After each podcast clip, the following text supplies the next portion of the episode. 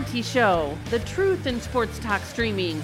When you want unbiased opinions about your favorite team without the spin, all you have to do is find The Monty Show, streaming live and available 24 hours a day, 7 days a week on YouTube. And now, here's Monty. Hey, yo, man, how the heck are you? It is the Monty Show live on your telephone. A pleasure to be with you as usual. We are presented by the Advocates, theadvocates.com, the best injury attorneys in the business. I say it every single day on a beautiful day like this across most of this great country of ours. Motorcycle accidents, bicycle accidents. Did you see that. Did you see in the great state of Utah that bicycle fatalities are already way up? If you, your friends, your daughters, your sons, your sisters, your brothers, you've been in a bicycle accident, make sure you get to theadvocates.com. You can chat with an attorney live online for free 24 7 because they never charge you until they win your case. You don't pay the advocates until they win your case. Chat with an attorney live online right now at theadvocates.com. Ah, yes, another day, another. I, I, when does the misinformation cycle in the Pac 12 stop? I think that's a very interesting question, young Jacob. Uh huh. Um, oh, you do speak. Okay, good. Yeah. Um, I'm curious when the misinformation train stops with the Pac 12 because it was amazing watching the meltdown over the, oh my God, ESPN's out on the Pac 12. Now what? When there's no evidence, no evidence whatsoever that ESPN is out on the Pac 12. Mm-hmm. There's no evidence of that on any level from anybody. Nobody has said, nobody with knowledge has said, oh, well, ESPN's 100%. Nobody said that. Yet you get all of these talking heads that are like, oh, yeah, ESPN's out, it's over. Like, how much misinformation do you think is out there? Yeah, I think there's plenty out there. I think that people like to hate on the Pac-12. I think that people like to hate on on on shows that give strong opinions that are backed up by facts. And I think that that it's not a hard conversation to have. It's not like the the idea of what ESPN is doing with the Pac-12 to me is very straightforward. Right? Like we've talked all about this $90 million number. You know, we've talked all about how the Pac 12 doesn't have value, so ESPN's not going to pay for something on a tier one level, uh, you know, that, that isn't all that valuable to them. They're not going to sit here and pay a bunch of extra money when they don't need to. And and I think that concept is what people just have trouble with. And I think uh, and it goes both ways. A lot of people say, "Oh, well, the Pac-12 is some terrible conference." It's not a terrible conference. I agree that it's mismanaged and not run well, but that doesn't mean that you don't have valuable brands inside of your conference that can be productive provided that you allow people to do their jobs. On the other hand, that also doesn't mean that ESPN is 100% out on the Pac 12. They're just not going to pay extra or go above and beyond or do more than they need to to get your content on their platform because you haven't done much winning lately. And by the way, you're not one of the most relevant conferences in the country. So that's why I say, yeah, there is a lot of misinformation out there, but I feel like the misinformation is just opinion based. It comes from people who just want to hate on the Pac 12 or want to hate on the Big 12 or want to hate on the Big 10. Frankly, you know, the ACC conversation really I felt like showed out on this on this part of the conversation when people saying that oh, the ACC has all these great brands and yeah, they do play football and but they're the best basketball conference ever and it's like, well, no, actually they're not. They've got a couple of brands, but the Big 12 is the best conference in the land for uh, for basketball, and they're not half bad in football. So that's why I say I think a lot of people with this TV deal situation, especially after the Big Ten stuff happened yesterday, just want to go out and they want to speculate. And I think you just have to understand that. The only thing that I, I think makes us different is we have a track record. We've said a lot of things that have come true. We've been on the ESPN $90 million train for, I mean, I, I think like six months now, long Yeah. time. Like we've been on some of these points for a long time. This isn't new information. So why I say don't be surprised by the haters, man. They're out there in in full full bloom. Yeah, and I, I, I just think that everybody's got an agenda, and it's something that is quite frustrating about situations like this because I can only tell you every day on this show go back and look at our track record, go back and look at what we've reported. And we've told you repeatedly ESPN and the Pac 12 have a current, previous, and going to have into the future a working relationship. How long into the future? What does that working relationship look like? Yeah, that's up in the air.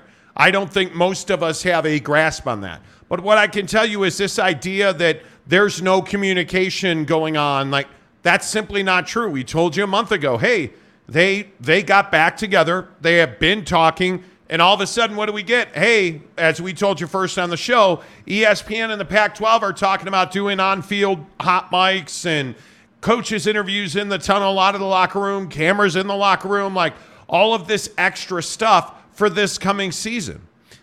But yet they're not talking, everybody's reporting. The truth about ESPN and the Pac 12 is nothing has changed. Nothing has changed for the better part of a year. Nothing has changed since ESPN suggested the Pac 12 and the Big 12 merge or have talks about merging. Pac 12 said no, nothing's changed, right? You go back to, hey, listen, ESPN and Fox had an exclusive negotiating window. No deal was ever getting done in that window. That was not even a possibility because there were no real talks of substance during that exclusive window. As we told you on the show, I just don't understand why people are looking for something that's not there.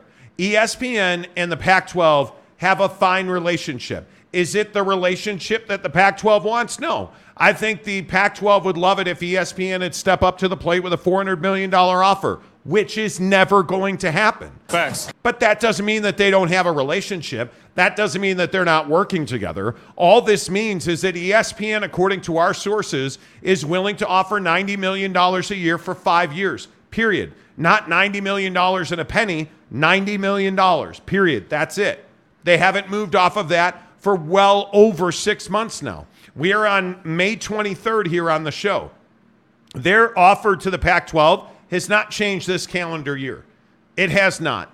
And I don't believe that it is going to. And I don't know, is Pac 12 programming going to be on ESPN? My guess is it will be in one form or fashion. And maybe ESPN, as I said yesterday on the show, we heard, hey, maybe ESPN's just the streaming partner for the Pac 12, and ESPN Plus is the online home for Pac 12 athletics. Hey, that's absolutely a possibility. But under no circumstance is ESPN in my, my uh, in my work and my sourcing going to surpass $90 million. And I don't think that means that there's some nefarious falling out. It's a business discussion. It's not personal. That's all it is. And frankly, without USC and UCLA, there's no reason for them to pay more. And it's what we reported for six months. ESPN is not going to negotiate against itself. Why would they do that? Yeah, they wouldn't. Yet you have all of these people putting out all of these con- all of this content, and I get it. It's a lot of the Big 12 folks and a lot of the the Big 12 voices who want to have doom and gloom on the Pac 12, which largely I think exists. If we're being honest about Yeah, it, I yeah. don't think there's a lot to look forward to in the Pac 12 as far as the TV deal goes. But the the idea that ESPN and the Pac-12 have some fractured relationship is is just not based in reality because it's not true. Yeah, I mean, I, I think that you know a lot of people want to want to say, hey, like you know, like there was this whole conversation, and, and it's very reminiscent of this ESPN thing where people are obsessing on. Hey, well, you know, a fan of this school, Utah fan or Washington fan or this fan or that fan Right. wants to talk a bunch of junk about, you know, the Big 12 in this case. And now all of a sudden, because the fans of an institution are talking junk about another conference, all of a sudden you're telling me that Brett Yormark isn't interested in, you know, an Oregon State or th- or this or that. Like, like that's the perfect example. Fans don't matter in this conversation, man. ESPN doesn't give a damn what your opinion is about this or about that. And and that's just the reality of it, just the same way that ESPN, uh, Mr. Bob Iger, Mr. Head Honchos there, don't care what we have to say, right? But the fact is is that is that there are conversations being had and ESPN has stood firm. So that's why I think when you're on on Twitter or you're on you know these message boards or you're on these different places, like we get, I, I, it must be. It, I mean, it must be like five between five and ten DMs on any given day, right? It ranges, whatever. But on any given day, multiple people DM us and they're like, hey man, like, you know, did you hear this or did you hear that or this rumor or that rumor? And it's like, man, there's so many rumors out there. And I think that you have to stay true to the logic in the conversation. I which agree. is, hey, again, why would ESPN pay more for the Pac 12? Well, they wouldn't pretty much straightforward, right? Hey, Brett Yormark has openly talked about at Big 12 at the Big 12 basketball tournament, basically every opportunity he's had to talk about it in the media, that he wants to monetize basketball. Hey, I want to monetize basketball. I want to make money on our basketball uh, events, and I want to make money on basketball brands themselves. So we're going to go to New York. We're going to go to Mexico. We're potentially not yet announced, but we're going to look at overseas stuff depending on what opportunities we get. Like, again, think about it logically. That makes a lot of sense. Why does he want the Pacific time zone? Because he can make more money. Why does the Big Ten want the Pacific time zone? Because they want to make more money. So, again, you just have to be logical about these conversations. Yeah, I totally agree. And I think a couple of the things that come to mind when I hear you say that, like, you look at the business acumen that's going on in the Big 12 right now, and you compare that. And I know that Pac 12 fans tell us that we are fans of the Big 12, and Big 12 fans tell us we're Pac 12 homers. We get it. but the reality is, when you compare business models and business acumen and operations, the the scariest thing if you're a Pac-12 fan with these ESPN reports is the only sliver of truth here is Pac-12 doesn't really have anywhere else to go. Because I maintain and I I doubled my my efforts on the CW overnight. And in speaking to conference sources the CW is not close to a deal with with the Pac-12 not one that makes a lot of sense. And I, I just don't think that that the Pac-12 has a lot of other options. And again, I implore you to understand what the facts are because I want to talk about this Washington State situation. Mm-hmm. We broke a story yesterday around 5:30 on this show that Washington State had a staff uprising and it, it has to be five or six people DMing us this you know this this story and it started about two o'clock yesterday afternoon. And hey people are really pissed at washington state um, you know president Schulz left town and didn't leave anybody you know with with any closure there were some people who were upset about the finances of the athletic department at washington state and there is a view at washington state that there was i don't know what's the right way to say it that there was a blank check being given at at Washington State. Uh huh. I don't know that I, I would say that that is that that is accurate or that's exactly what had happened.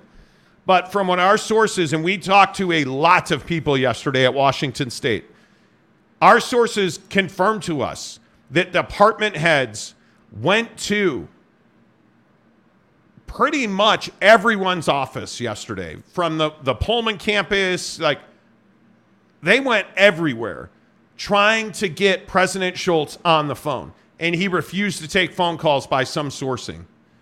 They were going to either have a protest or a sit in at his office until he returned or until he got on a phone.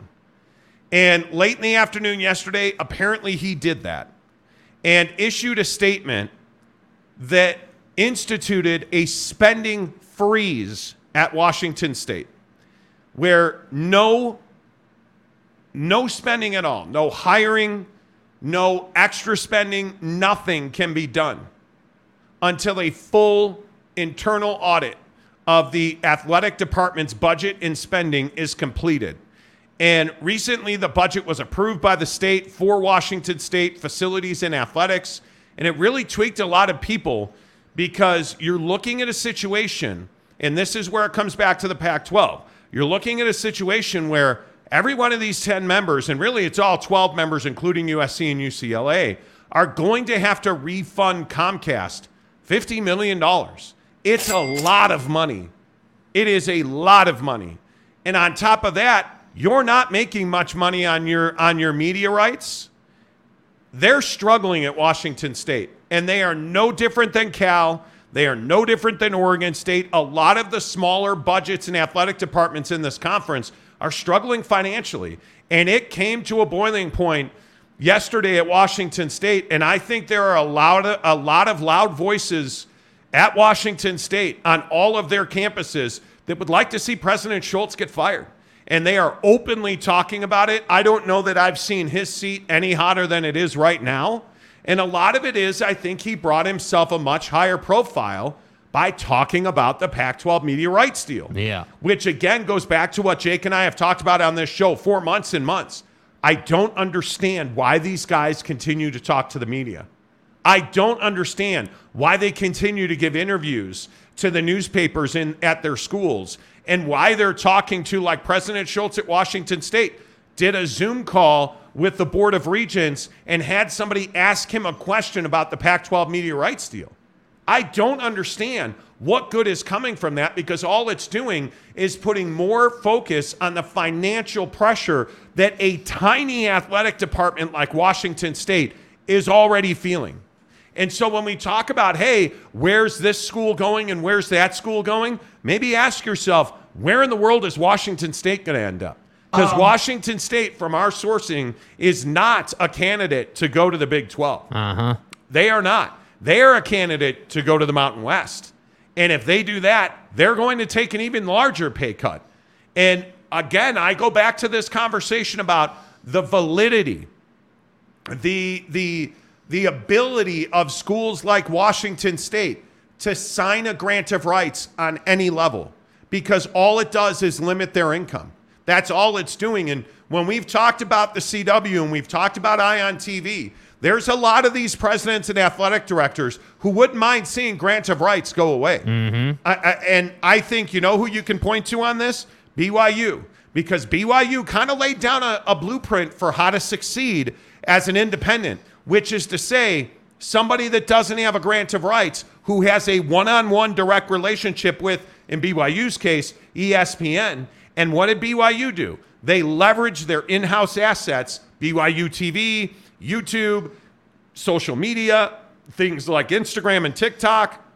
They leveraged those platforms to create revenue streams. And these athletic departments that refuse to do that, a la Washington State, who doesn't embrace Instagram, who doesn't embrace YouTube, the, the idea that athletic businesses in this country in this day and age can will not do not would not embrace the video culture and the video revenue stream especially when you're looking at what espn is doing completely relaying the groundwork of how fans consume content you're out of your mind.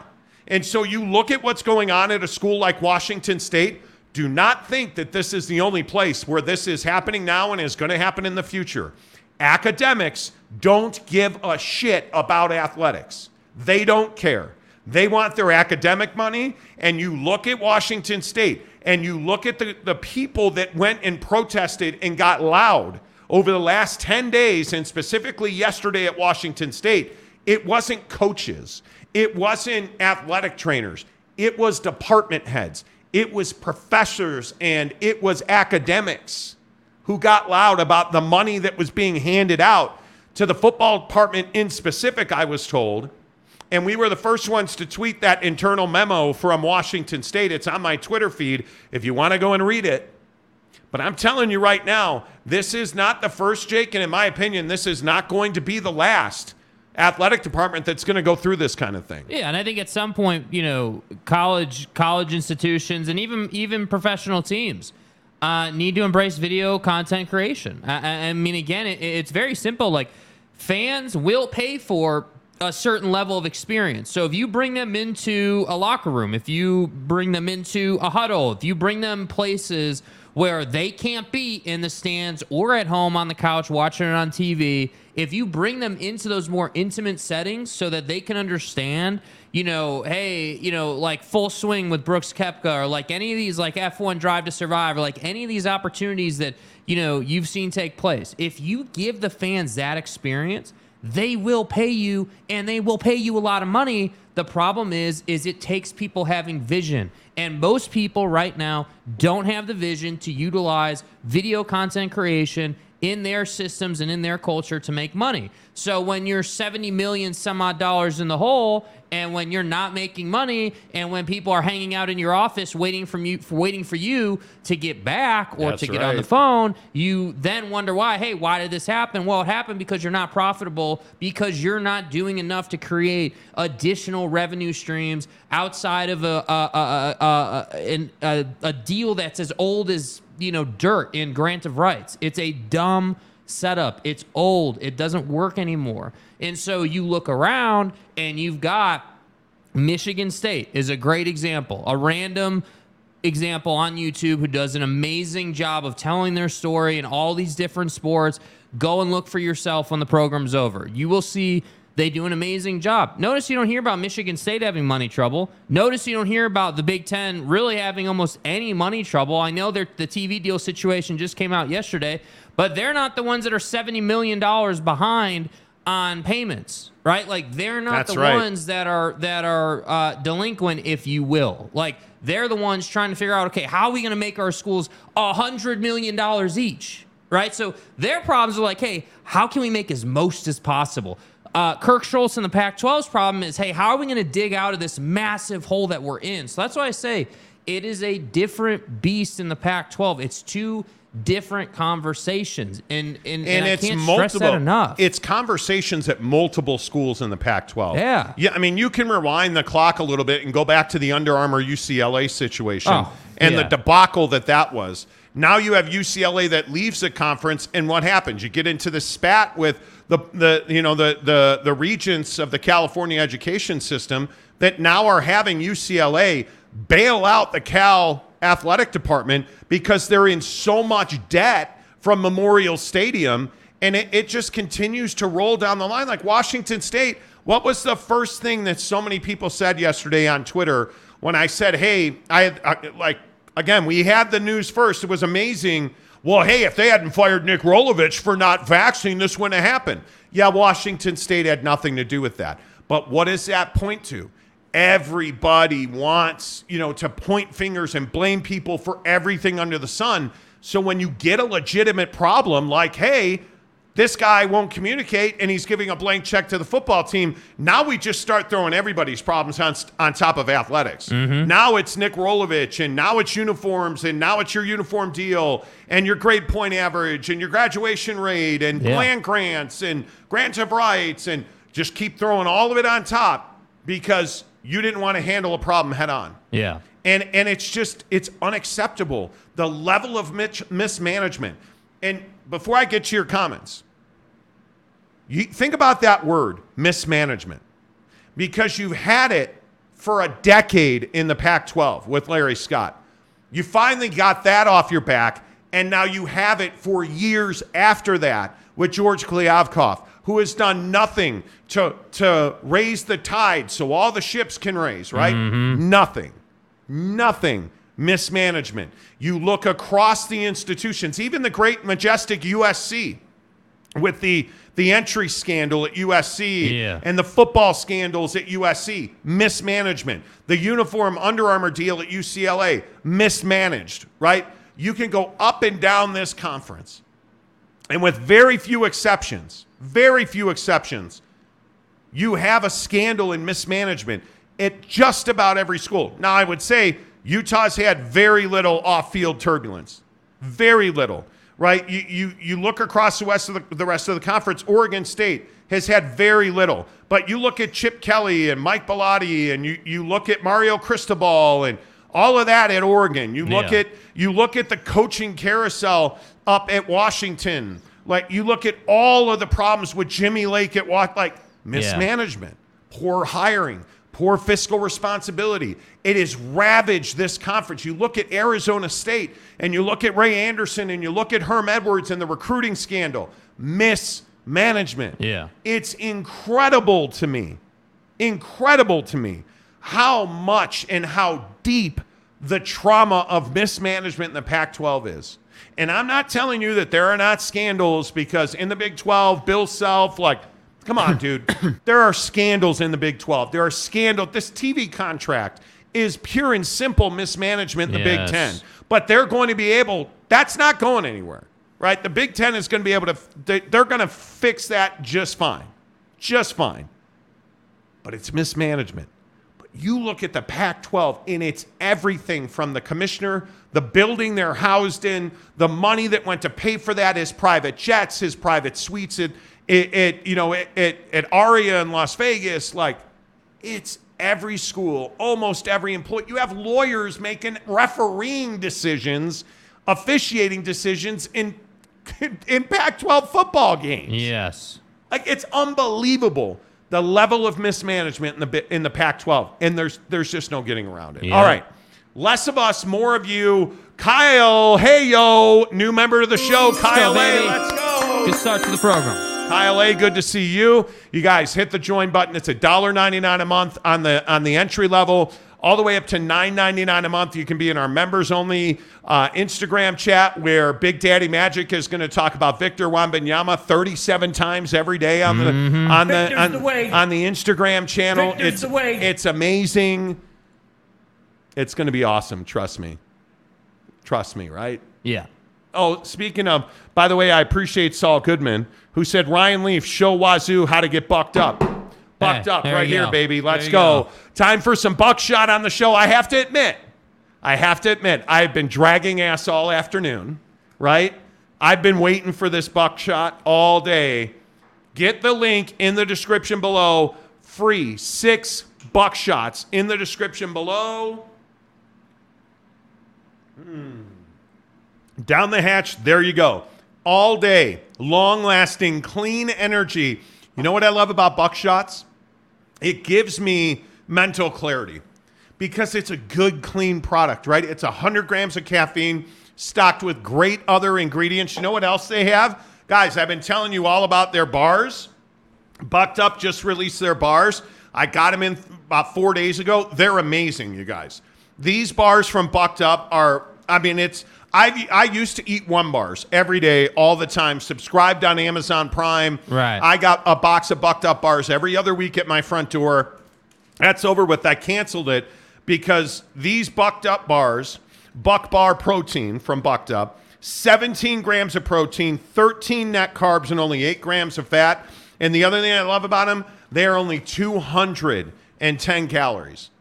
I get a bar that tastes fantastic, keeps me full for 200 calories. I had one of these uh, right when the show ended last night. Took me through my golf lesson all the way to bed. Woke up this morning, was not hungry because it's good, long lasting protein, good, long lasting, clean energy. Yes. And guess what? You can get free samples of both the bar and the buckshot in the description below. Click on the link that says free sample. Hook it up. Our good friends at Bucked Up always taking care of you right here on the Monty Show. Saul Goodman says, What flavor or taste uh, they have, guys? I'll tell you what, the buckshot. This Watermelon, is bro. this is watermelon, and it is so damn good. All day. It is so good. It is. I, I cannot tell you how much I I just truly enjoy their buckshot um, from from Bucked Up because again, it's all day clean burning energy and know. the mental lift it gives you. It's incredible. It's just difference making. As I look at the wrong camera, but it's just difference making. Um, my favorite bar by far is the Dream Bar from Bucked Up. Um, their their Dream Bar Buck Bar is phenomenal.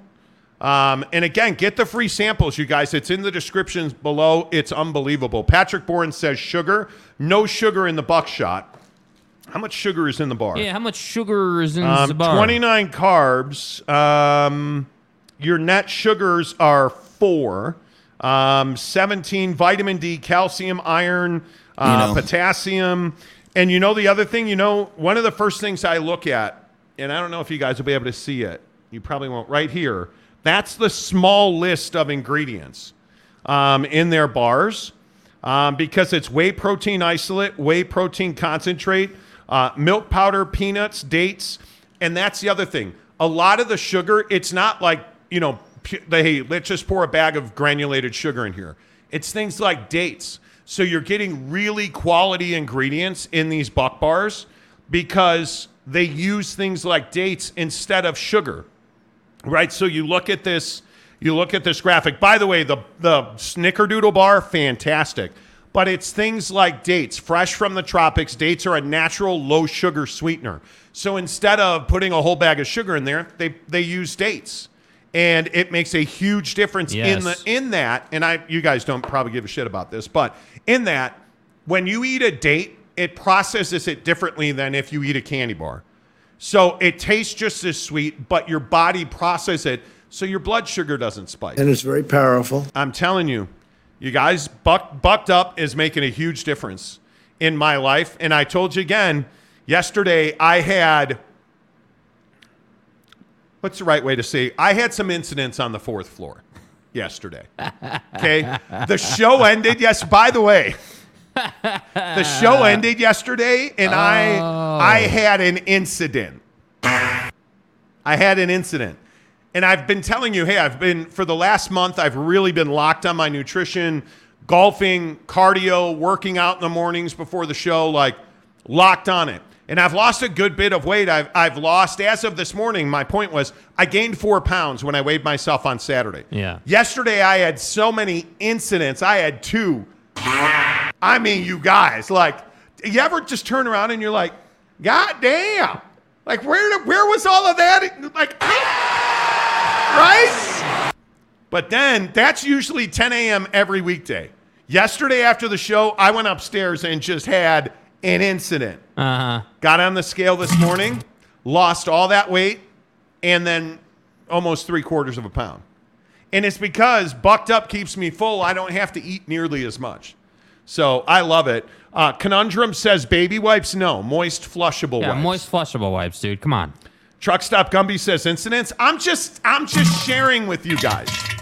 Dude, it was uh, so the, the last hour of the show yesterday, I was sitting here and I was like, Because it's not usually that time of day. That's no. the thing. And you're like, dude, like Because we make an intentional effort, you know. Because the you know the showroom, you know, for those of you who've seen the studio, you know where it is in the building at the Maverick Center here, and then you know the bathrooms. They're not exactly close. So what we do is we make sure in our pre-show protocol before the pre-show meeting, we go and we offload and handle our business so we can go three hours uninterrupted because you guys know we don't do our five, eight minute commercial breaks like some other programs do in this town and on YouTube. We go straight through. So for us, you know, we got to make sure we're ready to go. But my guy over here, the last hour of yesterday's program, is sitting over here twisting. Ooh. And I'm like, dude, like, what's going on here?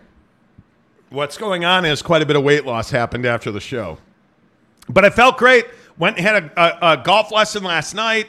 Um, it, my, my guy Terry Devine New vlog Get- coming get- out. New vlog coming out. Getting my golf shot right.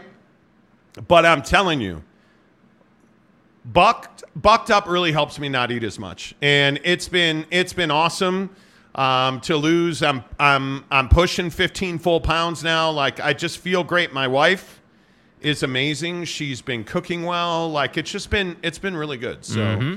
Uh, you know, uh, Saul Goodman wants to know: Do you lean? No, I am team stand and squat. no, no, I am team stand no, and squat. We, no. we don't we don't break our arm. You know, we don't do that. MJ Bassett says bull movement breakdown on the Monty show. You know that that was my bowling team name. Bull movement. It was. Saul Goodman says, when are the bucked up gummies coming out? Not soon enough. Seriously. Not soon enough. Like in, in all seriousness, do you know how many people ask me for bucked up gummies? I'm not joking. When when when Saul, you, you ask about that, dude. It's everybody asks me for bucked up gummies. Yeah. you know. Bob Holsey, uh, let's twist again like we did last summer. Okay. Uh, better to lose a friend than an intestine. Totally, Rick. Totally Right, right. right? Uh, so that's why the show ended earlier. Well, and I had to be somewhere you know, much, but yeah, pretty much. Uh, Carrie Lee, a trip to Costco for Kirkland 30 roll pack. No, bro, moist flushable wipes, dude. You cannot, you can't be poking the brown eye with sandpaper. You got to keep it supple, bro. You got to keep You it know. supple. Hey, Scott Rayner. Well, right there. Hey, Scott Rayner. Let's go, Scott. There we go, baby. Let's go, Scott. Welcome appreciate showroom. you. Jay Chapman says, "Sounds like you're making a Pac-12 portrait. Well, Kinda, well. you look very much like the Palouse. Yeah. you you know. Uh, anyway, uh, Franz Pierre Gatling, UCLA did not mismanage the Under Armour deal. UA Ke- uh, CEO Kevin Plank decided to terminate its apparel deal with you. Correct. Uh, during the pandemic due to force majeure. Correct. Um, and they went. I know Under Armour pretty well. Um, I think that they were they. The weird thing is UCLA and U, U- Under Armour hated each other from the moment they got together. UCLA to this day should still be in, an Adidas school. That deal should have never ended. Should have never ended. And I think that UCLA and Under Armour were destined for for battle from the day that they they signed that deal. Before the ink was even dry. I think they were destined for battle. The ink isn't dry yet. Yeah, and and by the way, Under Armour has had incredible returns now. They have bounced back significantly. Um, obviously, they have multiple schools, including the Utah Utes, Yeah. um, that endorse and wear Under Armour. Like it, it, it just was never a fit. It was never a fit. Zach Slater, if UCLA had to help bail out Cal, maybe Cal to the Big Ten isn't such a sure thing. Oh no, I think Cal to the Big Ten is. I think you're going to see Oregon, Washington, Stanford, and Cal go to the Big Ten. Yeah. I, I think that's going to happen. I was talking to a uh, Big Ten TV guy the other day, and we were talking about the validity of Cal, California, University of Cal Berkeley, in the Big Ten. And straight away, straight away, yeah, oh yeah, a- academically, man, Big Ten would love to have add Cal. Who wouldn't? Who wouldn't? But I think the issue is, and I, I, think we've talked about this at length on the show, the Big Ten never wanted UCLA and USC alone. That was never the plan. It's never Yeah. been the plan. Mm-hmm. Like that, it just, that was never the deal. Because you can't have this Western enclave where the entire conference has to travel through there. You need you need the the six teams on the West Coast. Yeah. It's almost mandatory. I think at the end of this entire process, Washington, Oregon, Stanford, and Cal will all be in the Big Ten with USC and UCLA. Yeah. I think that is that is an inevitability. There, there's no doubt about that. Monty owes a ribeye. In fact, I do. Uh, what time is Monty makes Jet ribeye today? Well, whenever Jet decides to show up. we need to work it out. Uh, my wife is diabetic and can handle up to four grams of sugar, especially if it is fruit sugar. I'm telling you, dude. Good Patrick, stuff, go dude. get go get the bar sampler uh, from Bucked Up. They'll give you a sampler of bars, and I'm telling you, the Snickerdoodle, the and you can read all the labels. If you go to buckedup.com, you can read all of the labels um, and make a decision on, on what works for you guys. The the thing that you're going to see about about Bucked Up is all of their ingredients are are super clean. Use the use promo code Monty to get 20% off at checkout. But I'm telling you, Patrick, that's exactly why Bucked Up builds bars, builds supplements, builds protein, builds buckshot. Like that's why they build their stuff the way they do. Mm-hmm. Zero sugar in in Bucked Up energy drinks. It's why it is the only energy drink I will drink because it's got zero sugar and great ingredients. Bucked Up Miami is by far my favorite energy drink. So Yeah. Make sure you knock it down. Uh, appreciate you sharing that. Uh, Patrick, uh, Mark324 says the Monty Show sponsored by Charmin. Maybe they should be. You know. you know. Uh, Jeremy Callahan, Cal is absolutely the sort of athletic underperformer the Big Ten loves. Well, That's a but great one. again, I don't even think that's. I mean, that's tongue in cheek, but it ain't really tongue in cheek because you look at Northwestern. What's the difference between California and Northwestern? Well, Cal has not been to the athletic heights that Northwestern has been to. Mm-hmm. You know, like you remember some of those those you know Pat Fitzgerald Northwestern football teams were serious contenders. Yeah. And Cal has not been a a I don't know. A re- relevant is such a uh, a harsh word, but Cal has not been a relevant a relevant club in a long time. Yeah. And hiring Mark Mark Madsen to be the basketball coach, I think, is a huge salvo. Of hey, we are we are trying to win because I think they know they need the gate, they need the concessions, they need the They Yes. need the momentum to Yes. make more money. And I, I, I just, I hope they make it because they have spent so much money at Cal. They're never going to get that money back. You know, at some point where you're like, God damn, dude, I have thrown so much money into this car. I'm way upside down. You, dude, just sell the um, car and get what you um, can. Right? That's where California is. Memorial Stadium, and I'm not a Cal alum, just having worked there, having covered Cal for a long time. Memorial Stadium is a concert venue more than it's an athletic venue. Mm, yeah. It's a great place. Mrs. Monty and I saw Jason Mraz there many years ago now. Yeah. It's a lovely place to watch a concert. Nobody goes there for football. They just don't. Mm-hmm. They don't win. Even Sonny Dykes, who just who just took TCU to to to the gates of heaven. How did he do it? How did he do it, Cal? No, he didn't do it, Cal.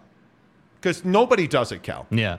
Right? Like it, it's just not. You're not that guy, pal. Yeah, I think that's the issue. Cal's an educational institution, you know, and they happen to play football. Whereas, you know, USC has, you know, obviously solid academics, but they're a sporting school. Uh, you know, again, USC football is legendary, and I think that really is the difference. And it really comes back to this concept of like, hey, like it is possible. Let's make sure we're all on the same page. It is possible to be elite academically and be elite athletically. Oh, Like, absolutely. It's, it is possible, right? Like it's possible to be really good in both lanes. The problem is, is again this word mismanagement that we've been talking about today runs rampant through the Pac-12, and I'm sure other conferences have their issues. They do, but the difference is, is the other conferences are making hand over fist money, and the Pac-12 is not. That's the difference, and that's why we have patented the term or the segment called as the Pac-12 turns slash as the Pac-12 burns because it seems like every single day we get a Kirk Schulz style uh, story or incident or happening in the Pac-12 lately. And and I agree sometimes with the people who say, man, like if you're George Kliavkoff, you're watching this thing burn to the ground. At some point, you would think that you would you would find a way to get these presidents to agree to something positive, like again, it was what was it late last week? They announced this whole thing with ESPN where you're going to get this behind the scenes action, you know, mics and cameras and all this stuff. And I was like, hey, hey, we got to stop. This is like a positive thing for the Pac-12 that just happened. They they finally added even the smallest bit of positive news. And then that's all washed down the drain because Buddy up at Washington State had to say what he had to say. And that's why I still maintain, dude, you shouldn't be talking. Arizona shouldn't be talking. Yeah. Notice Washington hasn't said anything. Wonder Yep. why. Uh, Rick Olson says Bucked Up isn't paying you enough. Oh, they are. Bucked Up's a great partner. I appreciate you saying that, Rick, because that's generally a compliment. Uh, Franz Pierre Gatling, okay, um, says Bucked Up supplements are great. They sell the products at my gym. Gold's in Venice. Let's go. Okay. Okay. Let's go. Let's go, dude. Hey, a little breaking news for you here on the program. Uh oh. And I've been waiting for this story. Dennis Dodd on CBS is reporting details from a draft that would establish a federal regulatory NIL body. Oh boy.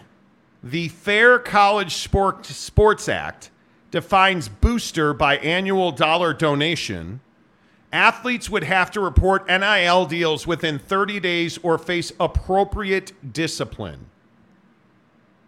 Appropriate discipline.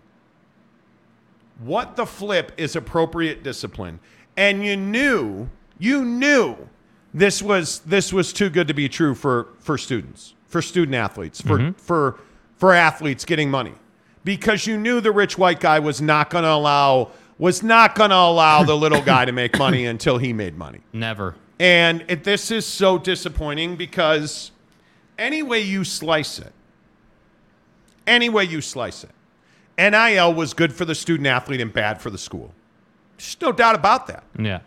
The kids are making more money than the school's making per capita, right? So on scale, and they were never going to allow that to continue. Mm-hmm. And I just think it's so it, it, it is so predictable, so predictable that in this that in this day and age of NIL, we want to make sure that the NCAA, that is a useless, has no purpose body, is going to make sure that the student suffers and that the rich white guy makes a ton of money in, in college. Yep. And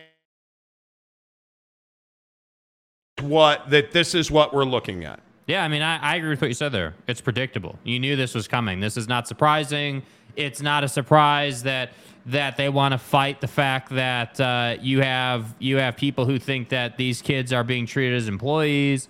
Um, you know, like I, I I look at this and I just say, dude, like at some points, it's like the running joke I always say, like you know, we drive on our way to the on, the, on our way to the studio. We always drive by this high school. It's on the way, and I always see it's in the morning. Yeah, Granger. And I'm always like, man, like you're like 15 years old or 17 years old, however the however old you are.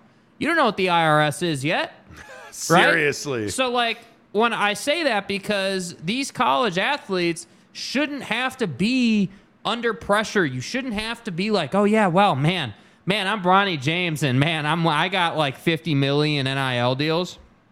man, I'm to have to report it one to the IRS, two to the NCAA, three to my dad. Like, you know what I mean? Like, you shouldn't have to do all of this. You shouldn't have to sit here and take a pile of money and run it through a filter, run it through a strainer, right? So everybody and their mom can get a pound of flesh off of you. It shouldn't be that way. And I've always said this, and I, I find it to be very true in this situation. Our country is capitalist when it's convenient.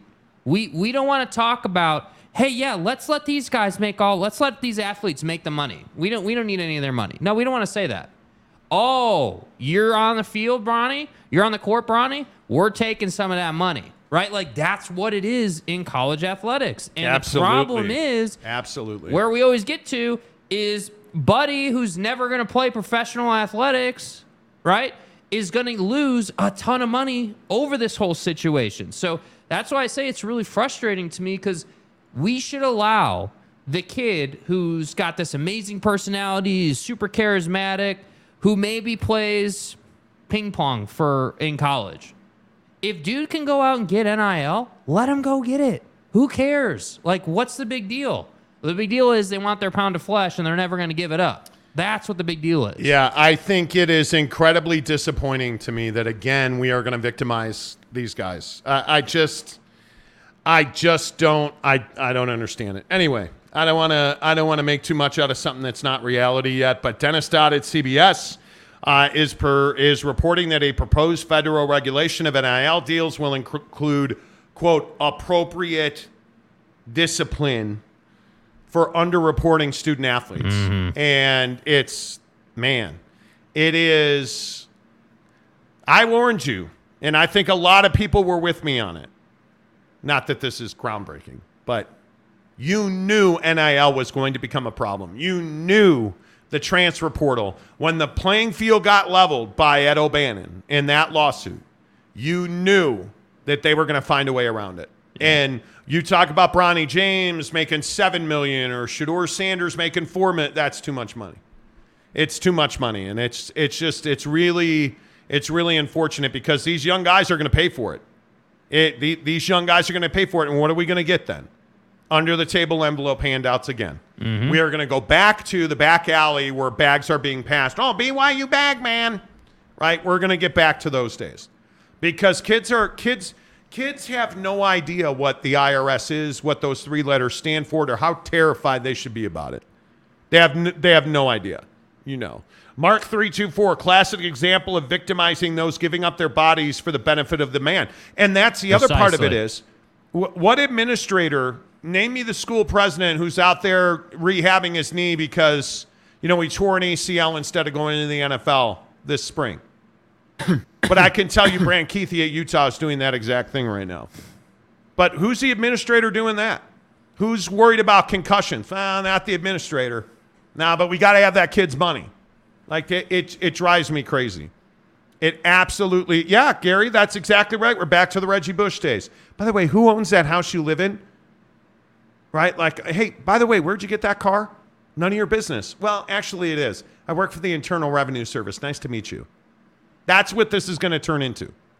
That's it. And you know what, Rick Olson? That's exactly right. Bronny better make that bread That's now. what I'm saying, dude. If you're in college now and you're a football player, you better be getting that scratch because I guarantee you next season, it is not going to be long before this is instituted. yeah. It is not going to. And and the other thing, and I'm not trying to get into exactly Lopes fan Gabe, exactly. Where are all the small government conservatives that I hear so much about? Where are you? Because this isn't small government. This is big government. Reaching back into our pockets, and it drives me crazy. Yeah. Drives me crazy. Uh, Bob Holsey, Reggie Bush made out well for himself. Yeah, but he lost his Heisman Trophy and was humiliated and called a cheater and a liar and a scammer. And, you know, other than that, yeah, he made out great for himself. But wait, SC made a lot of money off Reggie, didn't they? Right? SC made a bunch of TV money off Reggie, didn't they? Like, because Reggie was part of why USC was relevant at that time. Right? Reggie and, and Pete Carroll's gum. Right? Like, that's His what I'm saying, dude. Like, come on, bro. Like, at some point, I, I, I, it's so funny in life. I wish people would just come out and be like, yeah, yeah, with like these kids feed feed our pockets and we want to make the money. Yeah. But we'll never say that. We'll never say that, even though that's what the actions say. Yeah, Big 12 Mafia says, why should NIL be tax free? Nobody said it should be tax free. But this isn't, the, the thing you don't understand is this isn't about tax free anymore. This is about making sure the school gets paid and the kid doesn't. That's what this is. This is scare taxing. That's all it is. This is the NCAA and major college administration pushing Congress to get involved now because the kids are making too much money. The inmates are, are making more money than the jail. Mm-hmm. That's what this is. And there's no way around the fact that you look at this, you know, does anybody think that the National Labor Relations Board, do you think this was an accident? there people are out defending the kids. Did you really think that this wasn't going to be you really just think the rich white guys that run the NCAA wasn't going to fight back? By the way, you think those same rich white guys that run the NCAA don't know the politicians in Washington? Come on now. You think they ain't got a relationship? You think they're not playing 18 holes once a month? Come on now. It, it this isn't about kids being tax free. This is about this is always about pushing the ceiling down on the on the athlete. That's well, they get their education. I don't get it, bro. You got this great education. What more do you need? Okay, well, what more do you need? Because President Schulz at Washington State, you're making millions of dollars to Run your fiscal program into the ground? By the way, who makes you all that athletic money? Oh. It's not tax free. Oh. And nobody's asking for it should be to be tax free. Nobody has said that. Nobody has said that. You know, like I, I just think it's it's crazy to me. It's crazy to me that so many people want to victimize the athlete. Like I've never understood that about it, it My point about the IRS is that it's already taxed, right? So so they make the money, right? Okay. Hey, uh, hey, hey, BYU and Built Bar. Okay, right? We're gonna pay. We're gonna pay all these kids five bucks, and we're gonna give them some Built Bars. So you're gonna tax five dollars, then you're gonna take three dollars from the kid if he underreports it. Then like, how much? Like how much are we gonna pile on? And really, the the real balls to it is this has nothing to do with your average Joe athlete. Nothing. This has everything to do with guys like Bronny James who go out and make a ton of money, and you're all pissed off about that. And you want to say, oh, well, they're student athletes, not athletic students.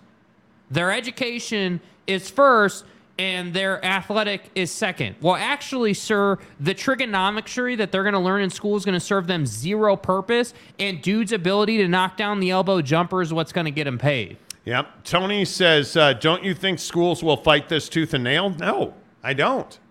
I actually don't. I don't. I think the NCAA will will is doing a, a golf clap about this right now.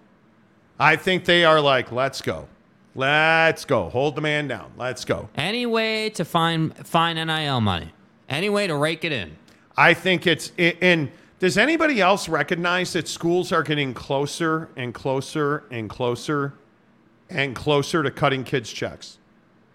Because you look at all these schools now, I can't tell you how many just because we're in Utah, I can't tell you how many people complain about the NIL process at BYU. Yeah. How many advertisers we speak to. Well, think about it. Wouldn't it just be a lot easier if NIL was run through the school and then you cut the kid the check? I mean, that's Yeah. that's how employment works, isn't it? But will there be transparency on that? Probably not. No. I, No. think the, I don't think the schools will fight this at all. I don't think that. I think the. I think student student athletes. I think it's going to take another Ed O'Bannon style. This is, and the sad thing is, you know what this is going to take us back to. This is going to take us back to unions for athletes in college, and I, I want nothing to do with it. I'm not anti-union, but that's this is not the venue for that. Sweaty Sean will make his triumphant return in a new program. It, it- it's just not the venue for that. And I, I think when you, anytime you hear politicians getting involved with money that college athletes are making, you should be terrified. Yeah. Because Better the kid- send those refunds. the kid's going to lose. Yep. Plain and simple, the kid's going to lose. And I understand that there's a lot of people who are like, hey, man, you know what? They get an education, they have a scholarship, they get meal money, they fly in airplanes. Yeah, I totally get that. They also, football players, and look, it's their choice. Nobody's nobody's got a gun to their head saying, hey, got to go play football, got to go get brain damage. Totally understand that. But these universities are making hundreds of millions of dollars off of these kids. We built this The program on Big Ten, NIL. you guys, the Big Ten is making billions of dollars every year just in television and media rights money on those athletes. And now we're going to Congress to try and push the ceiling down on those kids. And I just don't like it. Yeah. I, I, I have a bad feeling about it. I think it's one of those things where we just we're not allowed to have nice things. We can't have nice cars and nice toys and because daddy's got to have nicer toys than we do. That's and, and I'm mm-hmm. probably making too much of it. I get it. I totally understand it. I'm I'm probably making way too much of it, but I just feel like this is that thing where we wind up fighting over it and it's something that we shouldn't fight for it. We shouldn't fight over it. Yeah, I, I just think that these, and again, my problem is, is it's like you, you notice what we've been hearing about lately, or like lately being the last couple of seasons with college athletics. Oh, well, all these kids are going G League, or they're going, you know, with basketball, G League, or you know, they're going overseas, or they're Yeah. going to Australia. Well, why do you think that is? Because they can make that same NIL money outside of the NIL system. Yeah, sure, it'll be taxed, absolutely. Without and without regulation and without the headache and I don't have to go to class. like, what are we talking about? And by the way, I think it's been incredibly detrimental to the college basketball landscape. Absolutely. I think I think it has absolutely hurt college basketball on the whole. And anytime the government gets involved with college athletics, not man, good, it's man. not a good thing. It's not good. And this isn't like some political conversation. That's not what this is about. Plain and simple.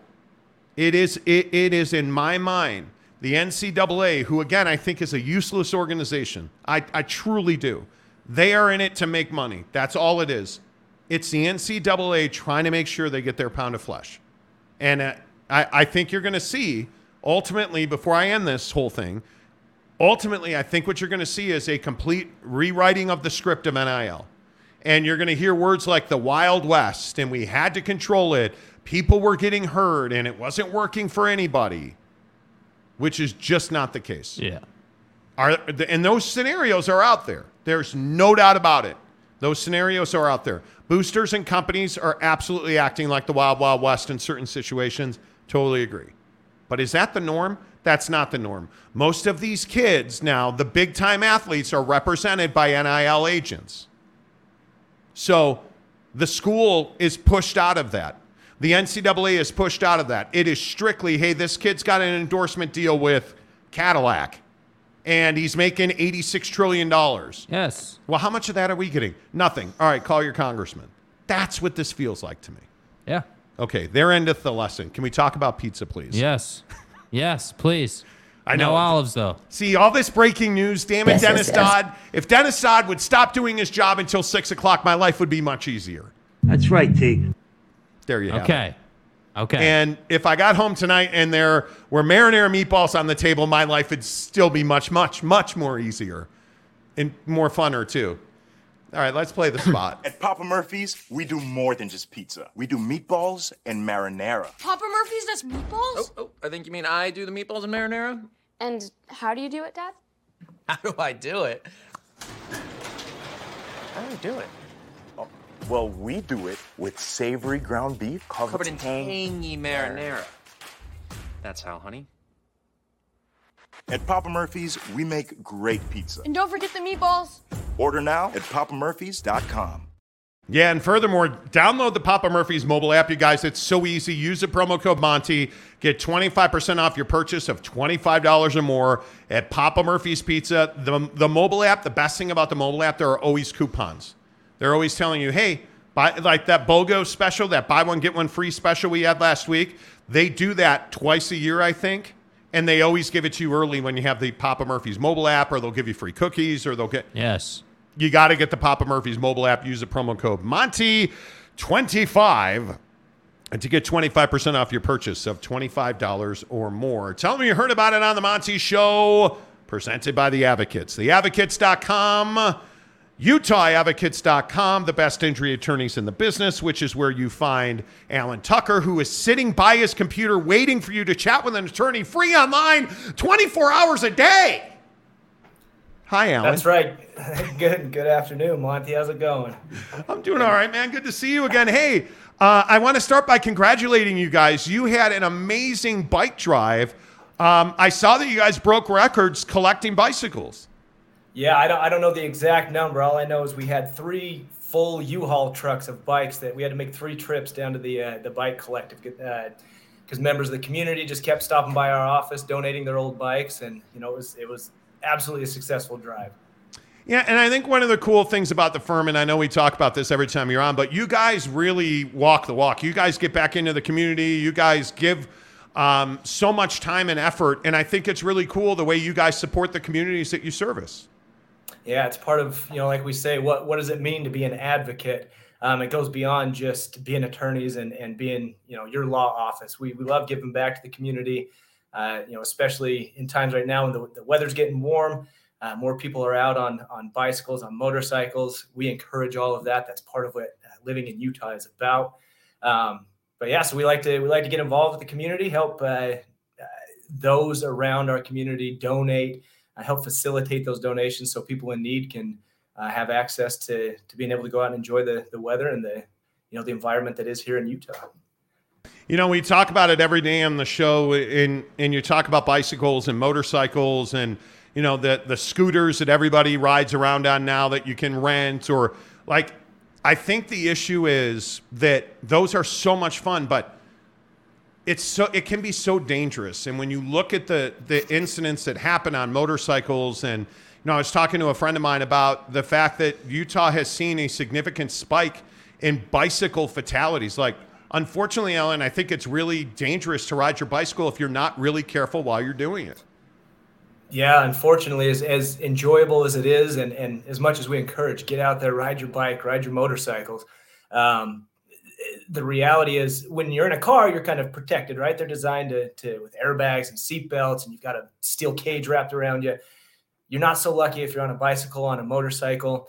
Uh, you don't have those safety features uh, to, to help keep you safe. So, the best way to stay safe is, is not just educate yourself as a motorcyclist, as a bicyclist, uh, to ride in, in safe patterns and in safe areas. But also, if you're in your car driving, uh, it's extra important as the weather starts to warm up to just be aware uh, that you know there's going to be bikes out there, there's going to be motorcycles out there. They're harder to see when you're in your car, and and unfortunately, when there's a, a car on motorcycle or a car on bike uh, incident or collision, you know the, the motorcyclist, the bicyclist, they they're not going to win that fight anytime soon. Um, and so that their injuries tend to be a lot more severe, a lot more potentially life threatening than if you're in a car with all those safety features. So just be careful if you're on the bike, if you're on the motorcycle, be aware that others might have a harder time seeing you. If you're in a car, just be aware that, that cyclists and motorcyclists are likely out there. Share the road, be courteous. We're not, you know, no, nobody wants to injure anybody. Just, you got to just take extra care to, to protect yourself, protect those around you. Well, and I think when the when the unfortunate happens, when there's an accident, you also aren't in at the top of your game physically, emotionally, or mentally. You need somebody that you know can fight for you. You need somebody that can help you navigate that process because I think there's a lot of people, Alan, who don't understand that there is absolutely a right decision and a wrong decision when you're trying to get back on your feet, and that's why you need somebody that'll that'll that'll be your advocate. Yeah, not only are we here to, to represent you legally, but like I said, we, we encourage getting out and, and, and partaking in these things. You know, that's, we do it ourselves. We've got all the attorneys in our office are involved with, you know, bikes or motorcycles or whatever it might be. Um, so not only are we involved in that stuff, but we know how to handle those things because we're part of that community. Uh, we specialize in, in all types of injuries, um, but motorcycles, uh, bike accidents, those are something that we, we really, take pride in, in representing because we ourselves are involved in that community. Um, and so we look, we try to look after those who are injured. Yeah, and I think about it a lot. I think about the advocates all the time because my wife's training for a triathlon uh, in the fall down in Provo. And so she's on her street bike a lot, you know, and it's it's something where you can put on a helmet and you can, you know, ride defensively and you try to stay on trails and you know, inevitably you find yourself in a bike lane, man. Just please be careful, folks, when you're out there. But you know, before I let you go, the other thing I want to talk about is the fact that, hey, you know, I know a lot of people have, you know, a level of comfort with talking on the phone versus chatting online. But you guys have this great service where you can chat with an attorney live online for free 24 hours a day, seven days a week, because you guys don't have consultation fees or big retainers. So you have nothing to lose by getting to UtahAdvocates.com. Exactly. It's it's not Chat GPT. It's not a robot that's responding to you. You've got an attorney uh, living, breathing. You know, whether or not we have a heart, I guess that's a that's another question. But you got you got an attorney on the other line of the uh, other end of that chat line um, that will be able to answer your questions and usually be able to tell you right then and there whether or not it's a case that we can help you out with. Um, and if so, we we've done everything we can to make it as easy as possible to, to retain us as an attorney. Um, and like you said, there's no consultation fees. In fact, there's no fees, no cost to you up front. We only get paid if we successfully win your case. Yeah, that's fantastic, man. How are you? Everything good, man? I haven't seen you in a while. It's been a little bit. Everything's good, though. Yeah, everything's great. I, I know we were scheduled to do this last week, but I got to give a shout out to my wife. She won an award. She's a nurse up at uh, McKay-Dee Hospital in Ogden, and she won a, a region-wide award. So I had to step out of the house and go to her her work to go uh, support her in that. So shout out to her. But yeah, I'm glad I could, we could reschedule, and here I am. Yeah, man. Happy wife, happy life, Alan. you and I both know it, man. I married way over my head, so I uh, I can relate to that. But good to see you as always, man. Thanks for doing a great job representing our viewers, and we'll talk to you again soon. Appreciate it. Thanks, you guys. You bet. Alan Tucker at the Advocates, and you guys, I, I can't say it enough, and I know that, you know, we always talk about, you know, life and sports, and a lot of times we just get in the car, we get on You know, somebody in the comments earlier was talking about all the electric bicycles. And, I, you know, nine days out of ten, you're right. You're going to come home and you're going to hang that bike on the on the wall in the garage, and everything's going to be great. But there's that one moment in time where the unfortunate, where the unplanned, where the unforeseen may happen. You got to be ready. Put it in the back of your mind, man. Theadvocates.com. You get into a, an accident, you need somebody that'll fight for you, somebody that understands it. You know, and if you're seriously injured and if you're on a bike, a scooter, a motorcycle, and you get hit by a car, the chances are, Mm-hmm. are very high that your injuries are going to be be difficult to deal with. You need somebody who can say, "Hey, you know what, advocates, I don't have money to pay these medical bills." Great, let the advocates help you defer those medical bills.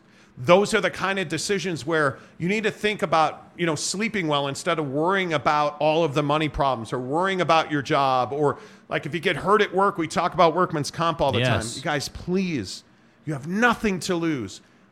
Reach out to the advocates, theadvocates.com, no matter where you are, theadvocates.com. If you're in the great state of Utah, utahadvocates.com. They're just the best in the business. And that bike drive they did over the weekend, U-Haul after U-Haul truck full of bicycles that they donate. It's a great program. They broke records this year. That's Yes. how they care about their community. They give back to the communities they serve. I'm telling you, they're good people. You see guys like Alan on the show all the time, man. The advocates are great folks. The advocates at theadvocates.com. Make sure you tell them you heard about it on the Monty show. Uh, Drew Christensen says people on bikes also need to obey traffic laws. I rarely ever see them do this. I think it's huge. If you're riding a bike, and I know that a lot of times we blame the car and but if you're on a motorcycle or a bicycle or a, one of those scooters, like my wife and I were driving, we live in Daybreak. We were driving through Daybreak a couple couple of days ago, like Saturday, after or Sunday after golf, and this kid just came jetting across the stop sign. On one of those those pay per ride scooters. Yeah. And it's like, man, those things are really dangerous. You you Super have to dangerous. you have to, as somebody on a motorcycle or scooter, respect the fact that that car is thousands of pounds, and you are hundreds of pounds. Yeah. you're going to lose. There's a bike lane for a reason. There's stop signs. You have to obey stop signs. There's crosswalks. How many bicycle pedestrian collisions are there? Thousands every Yeah. day in this country. So just be cool. Um, Taylor, what's up, Taylor? He says, just make sure if you're on a bike, you holler "Victor's the way" at all Victor's way. intersections. Legally, that gives you the right of way. That's a fact. Well, you know what? the way. I'm going to take your word for that, man. Victor's the way. That does not give you the right of way. Uh, Saul Goodman says there's many marathons like those in Houston. I'm excited for my wife, by the way, before we get back to sports. My wife is amazing. She's doing all of this training. She ran five miles on Saturday. I can't imagine walking five miles. My wife ran five miles on Saturday. Yeah. She's get, she's getting into this this bicycle group on Sundays where they're they're they're riding 10 miles, 20 miles like I'm really proud of her, but it, it worries me, man. I, I think about it all the time, you know, like it's yeah. Yes. it's something that scares me, you know, like it is Yeah. it's you have to be really careful. Um, David Hume says cyclists on the road are annoying AF. Just saying some of them are, but I think we're in the car. We have to be we have to respect the fact that if you even bump a bike guy, like we ride we drive up the canyons all the time. I love driving through the mountains. You know, I play golf at canyons. Yeah. Can't wait for them to open in about a week or so. Like the bike the people that ride their bicycles and motorcycles in those mountain canyons in the cottonwoods dude they're going really fast man you you like in a car we have to really by default we have to be more careful than they are because the car just weighs so much more Yeah. you know, like you just have to be careful.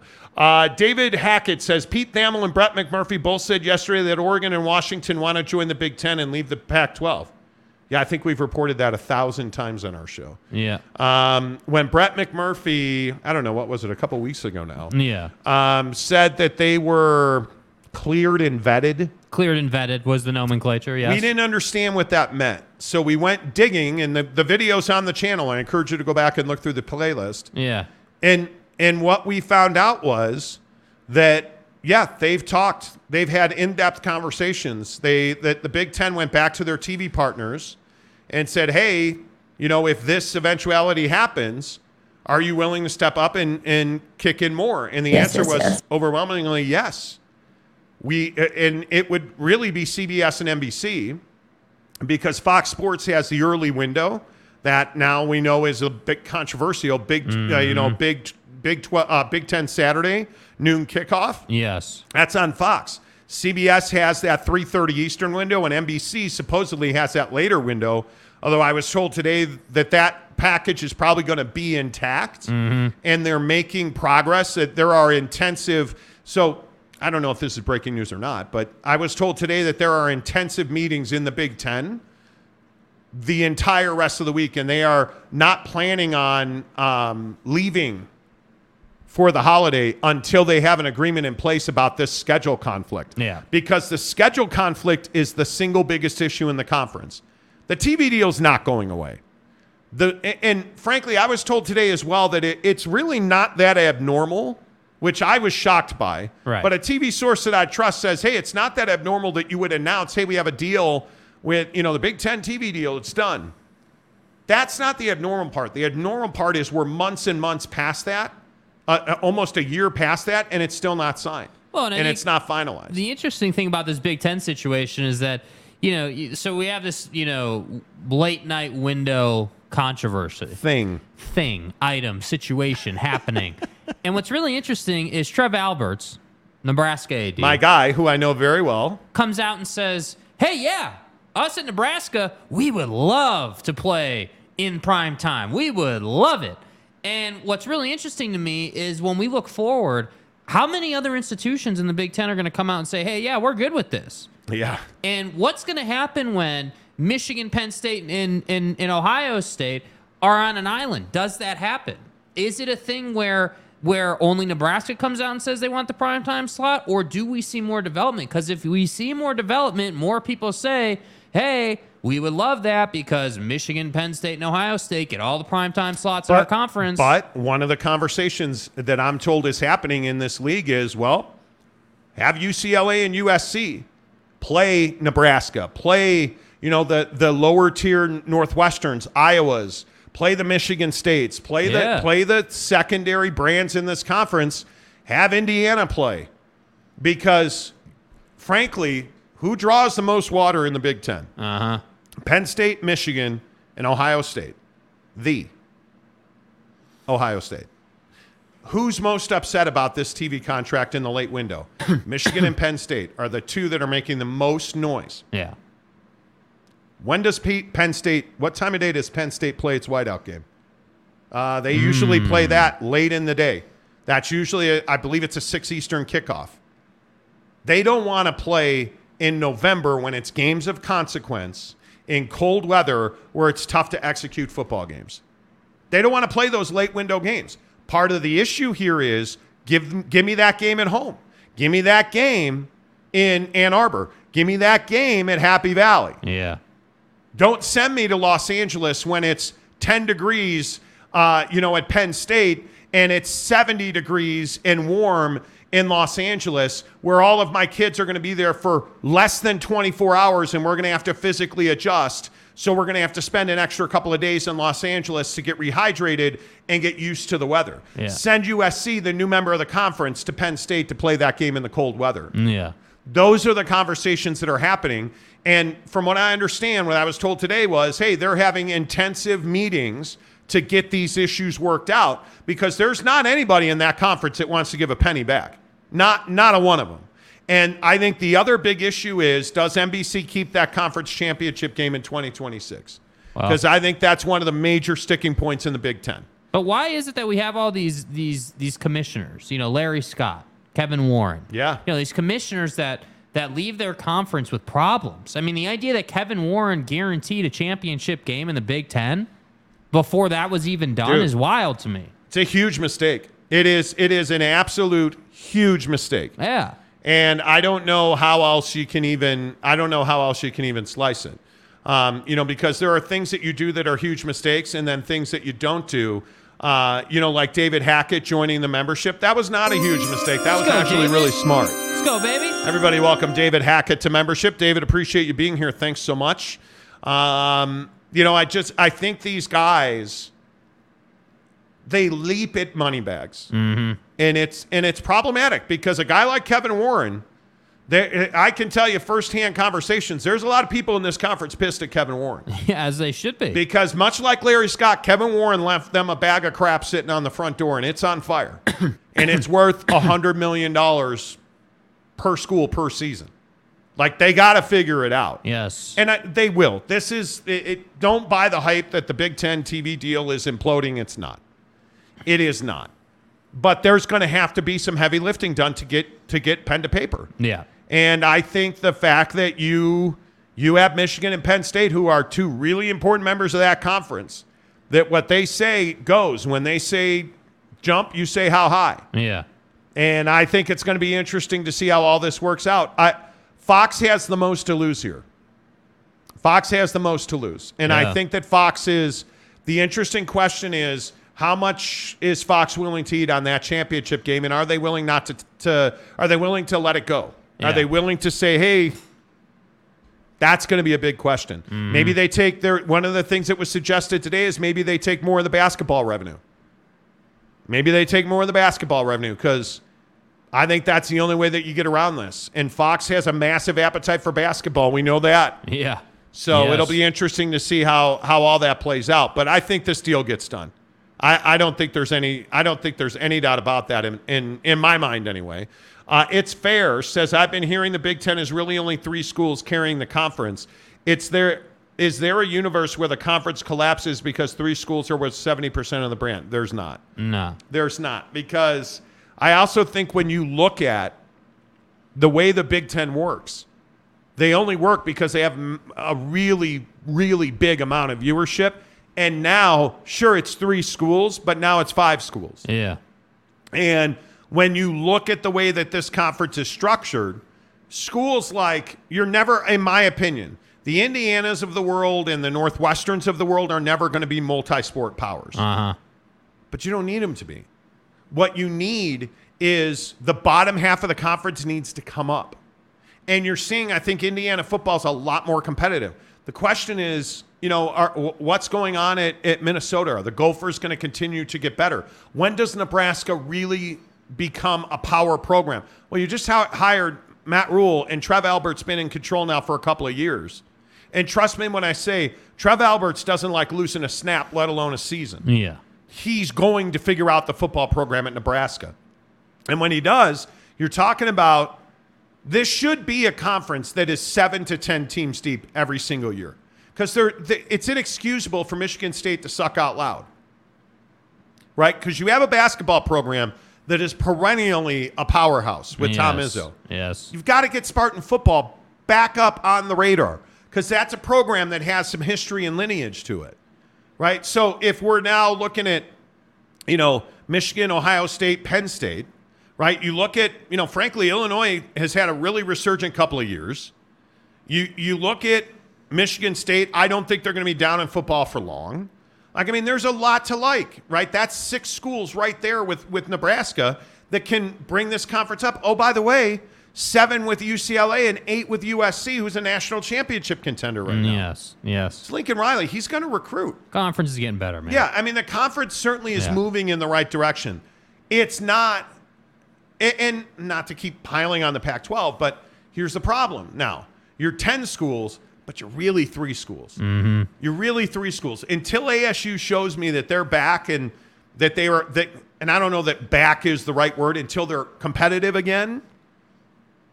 Th- They're not a school by Ray Anderson, their athletic director's own language, who's a top 15 program maximum. Yeah. He says they're a top 15 program maximum. You're never getting a seat at the table. with that. You're not, Yeah.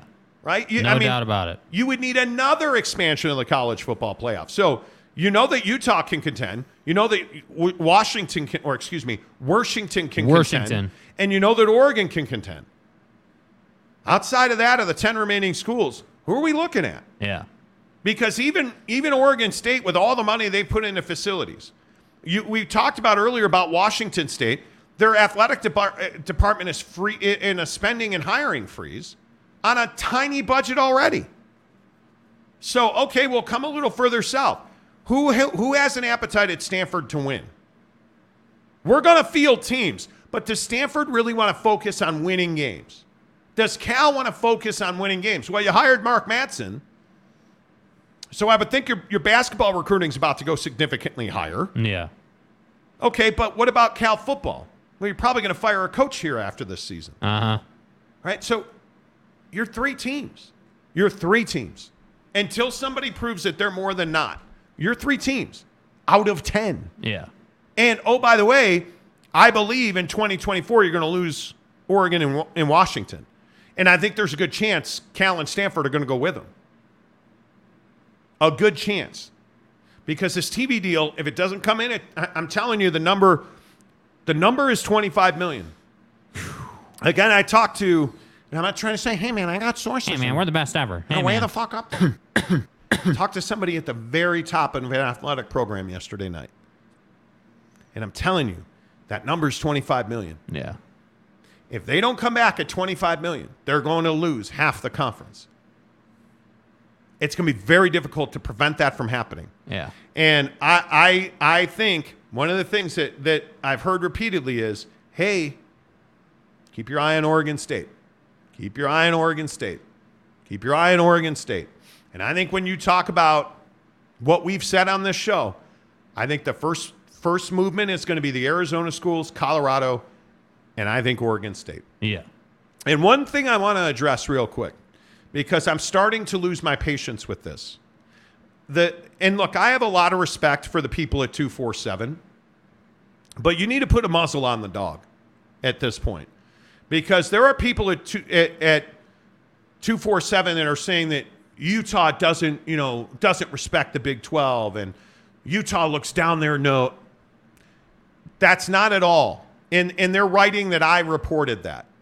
We've never said that on this show. Yeah. Specifically, let's make sure that you guys get this right. We've never said, oh, well, Utah doesn't respect the Big 12. It's not what we said. What we said was Utah and the Big 12 have had significant conversations about what it would look like for Utah to join the Big 12.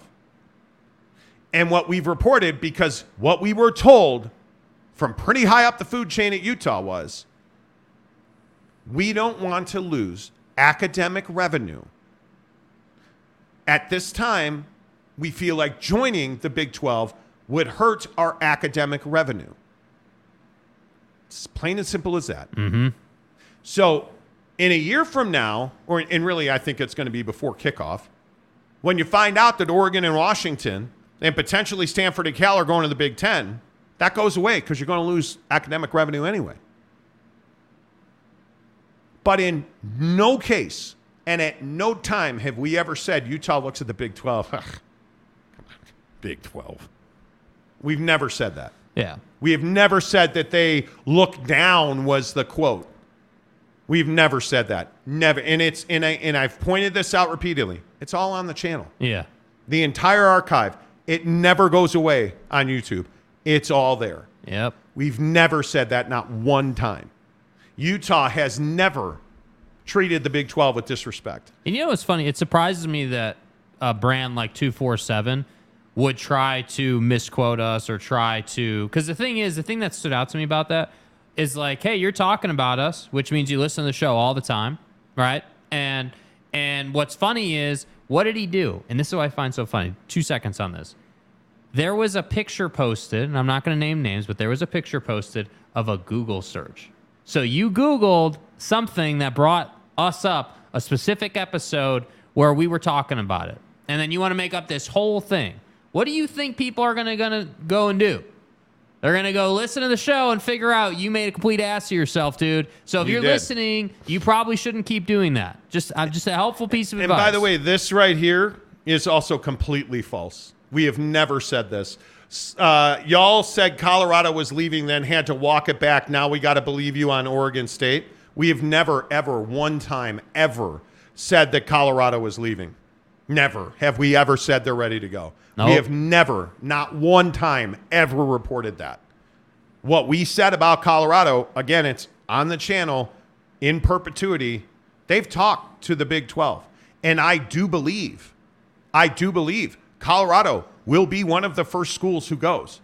But at no time, and in fact, we've taken so much shit from Big 12 fans because we've told you there is not there is not a program in this conference who would rather go to the Big 12 or the Big 10 than see it stay together.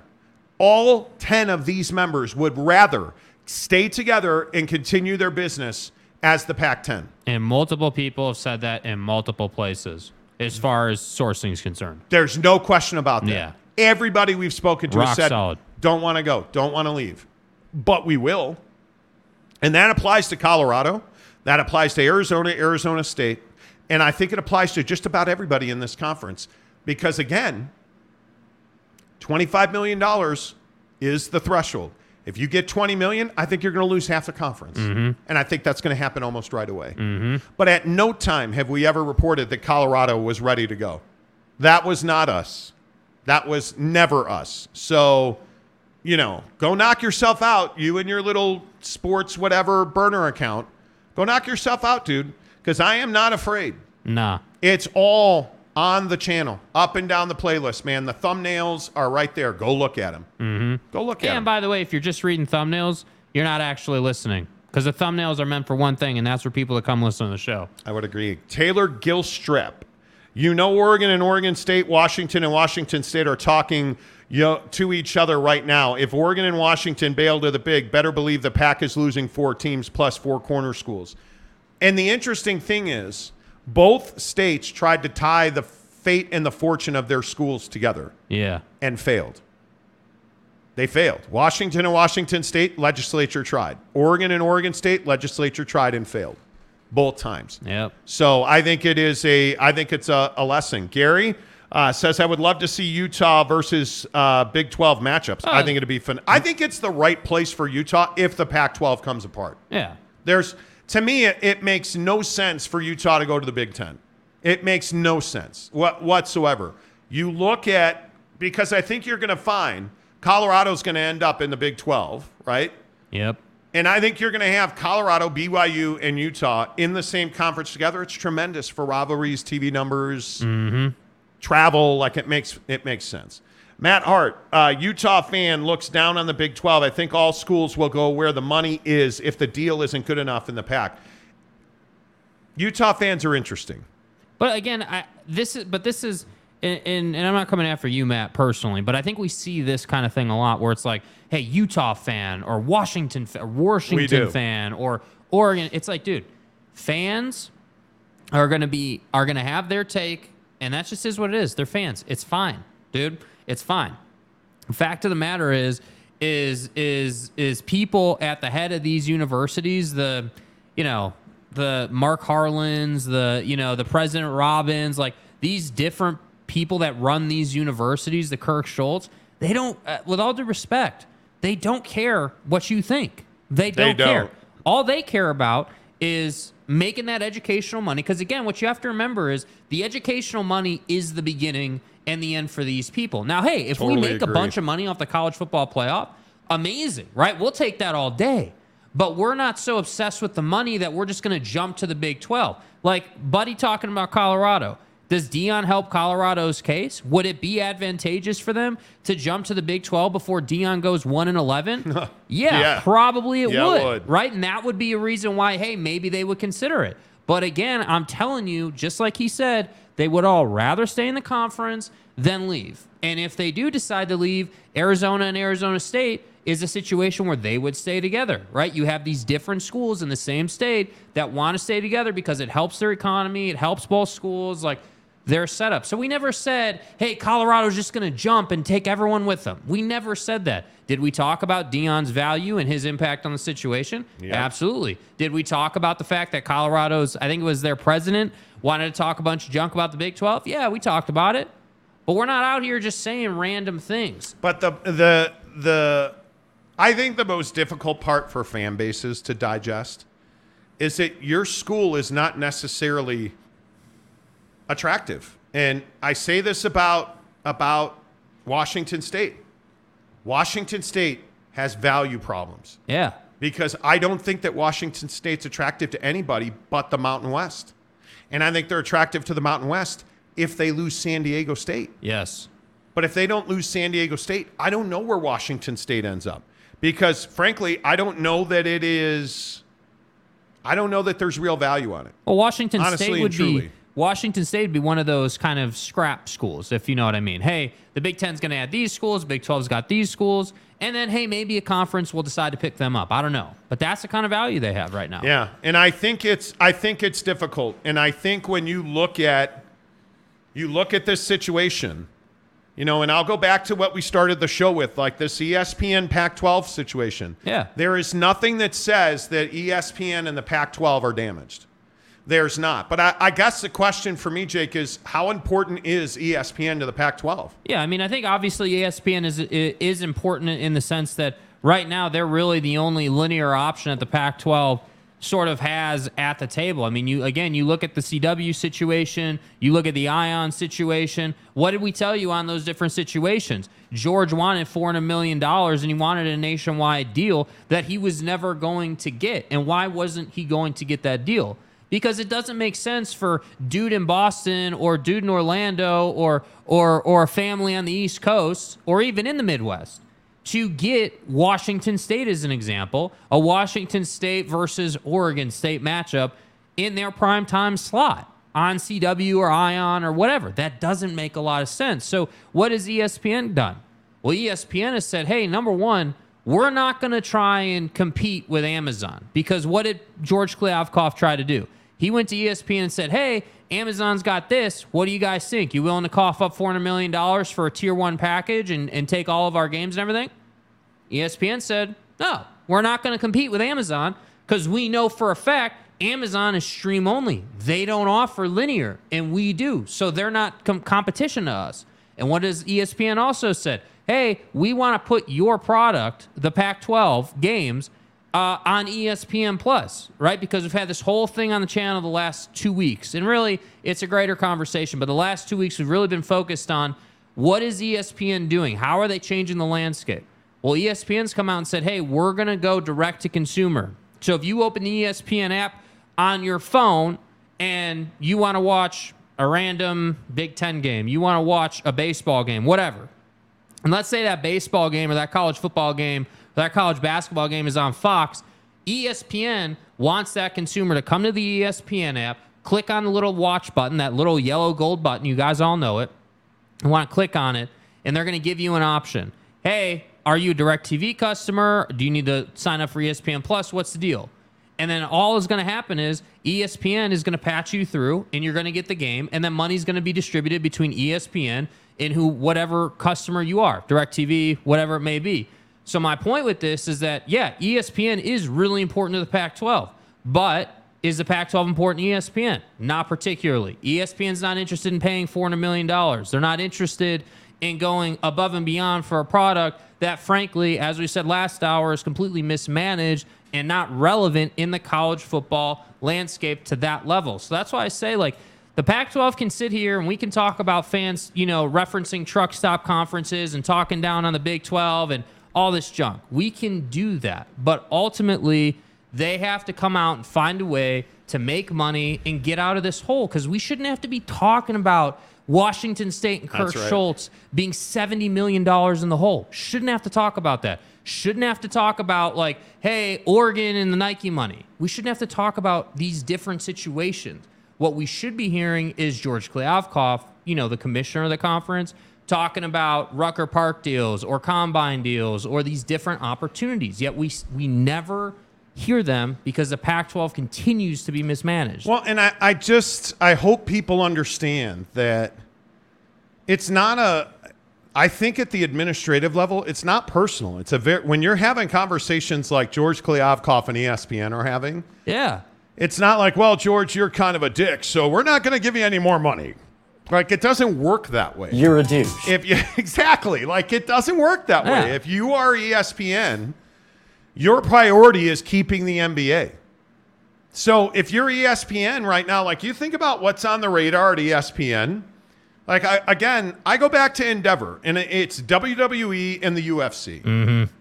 They're looking at a massive package of UFC and WWE on ESPN Plus. I think they are looking at a, a, a deal that could be groundbreaking for combat sports. So what does that mean in the grand scheme of things? Well, if you look at if you look at Fox, Fox currently has a WWE deal. Well, if that deal leaves Fox and it ends up at, at ESPN, that's a completely different animal. Yes. You know, and, and if UFC winds up staying at ESPN, which I think is likely because I do believe it's worked for both parties. Now, now maybe Fox has a little more bandwidth and a little more money. And maybe ESPN is only going to pay $90 million a year to, to the Pac 12 if the Pac 12 wants it. Well, because now we've got UFC and, and WWE.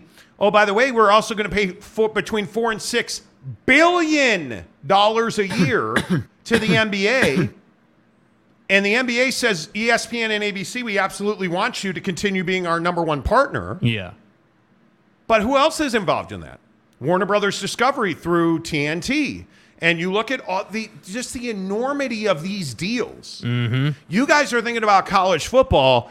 ESPN's thinking about WWE, UFC, NBA, NHL. Like they're thinking about all the inventory that they have. So many, so many slots, man. So George, why are you asking four hundred million dollars for a package that's worth a hundred? That's why you don't have a TV deal. That that's that's exactly right. And then you go to like somebody like the CW, who I I, I still maintain. If I I think the CW has better than a puncher's chance. But here's the problem. I think they're at 150 million. And I think it's a regional deal west of the Rockies. And that's nobody at the Pac-12 has an appetite for that. But again, why didn't that work out? Four hundred million dollar price tag. you don't. You're. I'm telling you. Yeah. At some point, they're going to have to come off of that. All right, uh, let's get your comments in here. Uh, Truck Stop Gumby says 24 7 chasing that Monty show cloud. I'd feel flattered personally. I mean, if you're talking about us, I appreciate it. I do. I wish you'd quote us properly. Uh, Saul Goodman, Utah will be a lame duck school in the Mountain West. They're not going to the Mountain West. Uh, next comment. Um, the big three legged Texan. Sure, you are. Can you measure it? No matter what uh, conference Utah is in in 2024, they're going to win a championship in that conference. Is what they do. It's undefeated. Boom. Out of here. Now, I don't think that's what Utah's done. They they should have beat Florida last year. You know. Uh, CKS, you mean a reformed Pac Mountain West would not help Utah academics if Stanford leaves? Who would have thought? I think there's a chance of that. I think that you're going to lose six teams out of this conference. So Yeah. Oregon, Washington, Stanford, Cal. Um, I think are the the the four big ones. I think you're going to lose the Arizona schools. I think you are possibly going to lose, well, Colorado as well, right? I think you might lose Oregon State. But, I mean, if you look at the, the rest of the landscape, Utah's involved in that. Where does Utah go? Mm-hmm. Right? Because that's now eight schools. So it's just a matter of where does Oregon State and Washington State go? Well, and I think if you look at the net loss, you know, if they if they were to add San Diego State and SMU, let's say, okay, well now net you've lost six, and But so now how do you're- add? And this is the this Another is great question. this is again a question for for San Diego State. Because I think when when the exodus from the Pac-12 begins, I think it will be powerful and I think it will be swift. Yeah. And I think the question is doesn't the Mountain West take what's left? Improve their situation, move up to hopefully, you know, 10 or 15 million dollars a year Yeah. per school, and let's keep growing. I think that's a possibility. So if you're San Diego State, and I said this the other day, and I know it pissed off every San Diego State fan on the planet because I heard from you. Yeah. Is the Pac 12 an option right now? I don't see how the Pac 12 is an option right now. Yeah, I don't I don't know like if you're San Diego State, I don't know how you look at the Pac-12 as it's currently constituted with this TV deal situation and you're like, "Yeah, wow, that's really attractive." Now, I I agree with the logic that says, "Hey, yeah, they're coming from, you know, they're coming from a conference where they're not making they're not making nearly as much money as they would in the Pac-12." I agree with that. But again, the prospect of joining a conference only to have that conference mm-hmm. dissolve, you're not going to do that. I mean, I, I I just don't think that makes sense. So so San Diego State, and, and again, I, I love you all you guys tweeting at me about J.D. Wicker and all this stuff on Twitter. It's like, dude, there's no getting around the fact. And, and again, it's not personal with J.D. Wicker or any of the folks at San Diego State, but I just disagree with the prospect that you talked. Why did you talk? Well, Why did you get out in the media? You should not have done that. and by the way, we've asked JD Wicker, who's coming to Salt Lake City with the San Diego State women's softball team, asked him to come on the show, and we haven't gotten an answer back. And I'm hoping, you know, really what I'd like to do is just have a sit down conversation with JD Wicker, even if he doesn't come on the show or we never record it. Because I think, I truly think that San Diego State, from what I'm told by people in, in TV in the Pac 12, San Diego State right now does not have a, an easy path to the Pac 12. Mm-hmm. And there may not be a path at all. Because how are you going to pay for them? How are you going to pay for them? Because I also think that there's there's a chance here that the CW wins. And why would the CW win? Because you're going to become a much smaller conference. You're going to become a mm-hmm. much smaller entity. And it depends on who stays and who goes. And are both the are, are, are Arizona schools really tied at the hip? Are they not going without each other, or will one go without the other? I don't know. It's probably not in their best interest because you got to play the territorial cup every single year, right? But you know that Washington will bail without Washington State, and Oregon's going to go. Yep. And I, I'm certain that Colorado will go if this comes apart. Mm-hmm. I'm certain that Utah will go if this comes apart, right? I, I mean, if you're San Diego State, by the way, and you start you see the conference losing teams, are you jumping on that ship that's sinking? Why would you do that? Now, here's the other problem. If you're the Big 12 and the Pac 12 comes apart, why would you take San Diego State? Why would you do that? Mm-hmm. Who would wouldn't you take Oregon State, Oregon State or San Diego State? Yeah, I'm going to take Oregon State. I'm probably taking Oregon State. They have better facilities, right? I know Snapdragon's amazing, but They're already re- a P5. The, the, rev, the renovation, the renovation's amazing, and that's my other point. Why are we taking Oregon State? Well, because ESPN will pay for Oregon State. Yep. Yep. ESPN will pay for Oregon State. They will not pay for San Diego State. Again, what is what is Brett Yormark talked all about? Pacific time zone. Got to get the Pacific time zone. Got to expand that way. And I and, and I don't disagree with the people talking about the UConns and the Creightons of the world. Totally get it. But I don't believe that that the Eastern time zone is as much of a priority as a Pacific time zone. I think that the Big 12 understands, hey, we're not the SEC, we're certainly not the Big 10, but there's no reason why we can't have a big ass footprint on the western portion. That's exactly right. No reason why. And by the way, we're already going to be infiltrating the East Coast, right? We're going we're doing the Rucker Park thing. You think there's not going to be relationships built there? You think that the folks at UConn or maybe a Creighton or maybe another school aren't going to come to that event and say, "Hey, Brett, how you doing, bud? Nice to meet you." You really think that's not happening at these events? It is happening at these events. Yeah. So you know, Totally agree. Um, and I think they're all drinking Bucked Up from buckedup.com, the official energy drink of the Monty Show. Telling you, look how much more energy I have. yeah. Look how much more energy I have. I drank a buckshot um, last hour on the show, about an hour and a half ago, and for the last hour, I've been rolling. Let's go. Feel absolutely fantastic. And you guys, you can get six of them for free in the uh, description of this program below. Oh, by the way, remember we were telling you about the uh, Bucked Up bars, the Buck bars from Bucked Up? Hey, they're awesome. And you know the thing I love about them? They're right here in my hand. I absolutely love these things. This is a uh, Dream Bar, a Dream Buck bar from Bucked Up. And the thing that I love about them, look at this graphic. Notice on the, hey, protein chips, awesome. Whey protein isolate, awesome. Dates. And it's in it's in bars like these where you get dates that are a natural sweetener. So you're not getting like confection sugar pulled into it. It's low glycemic, right? Now, is there is there also dark chocolate and coconut flakes and almond and coconut vanilla flavor, potassium? Absolutely there is. Is there sea salt? Absolutely there is. But when you look at these bars, the other thing that I love about them, the serving size is one bar and they're only 210 calories. And I'm telling you, it's been a game changer for me. I've talked about my my fitness battle. I'm really trying to become a golfer that can can birdie every single hole I play or have an opportunity to. I'm taking lessons. I'm working out. I'm losing weight.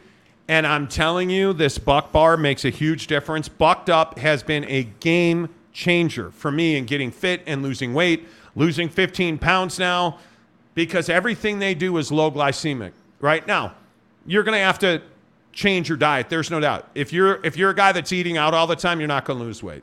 If you're somebody that's like, man, I, I would love to lose that that pandemic 20 I gained, you're not going to do that by eating out all the time.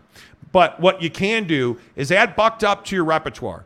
Add it to your weight loss arsenal. And I'm telling you, it'll make a difference for you. It's why we drink bucked up energy drinks. It's why I eat the buck bar. It's why I take these buck shots in the afternoon at 315 every day. They make a difference. It's clean, long lasting energy. That's what I love about Bucked Up. Yes. In the description of the show below, make sure you click the free links. They, they give you a sample pack, and you actually get the Dream Bar worth it 100%. Absolutely worth it 100%. And I'm telling you, the Snickerdoodle is unbelievable. These bars are fabulous. Get a, a sampler pack sent right to your front door for free right now in the links below. Make sure you tell them you heard about it on The Monty Show. Coming up in 13 minutes, we'll talk about LeBron James. Let's run through some comments. You guys have been unbelievable today. While you're here, uh, can you please hit the thumbs up button? We always try to get to 200 uh, likes during the live show. Right now, we're at 118. So we have 82 likes to go. Please hit the thumbs up button. Uh, give us a like. That really helps the uh, channel grow. Uh, Renee Roca, what's up, Renee? If Utah went independent, they'd die. Who would sign up to play them?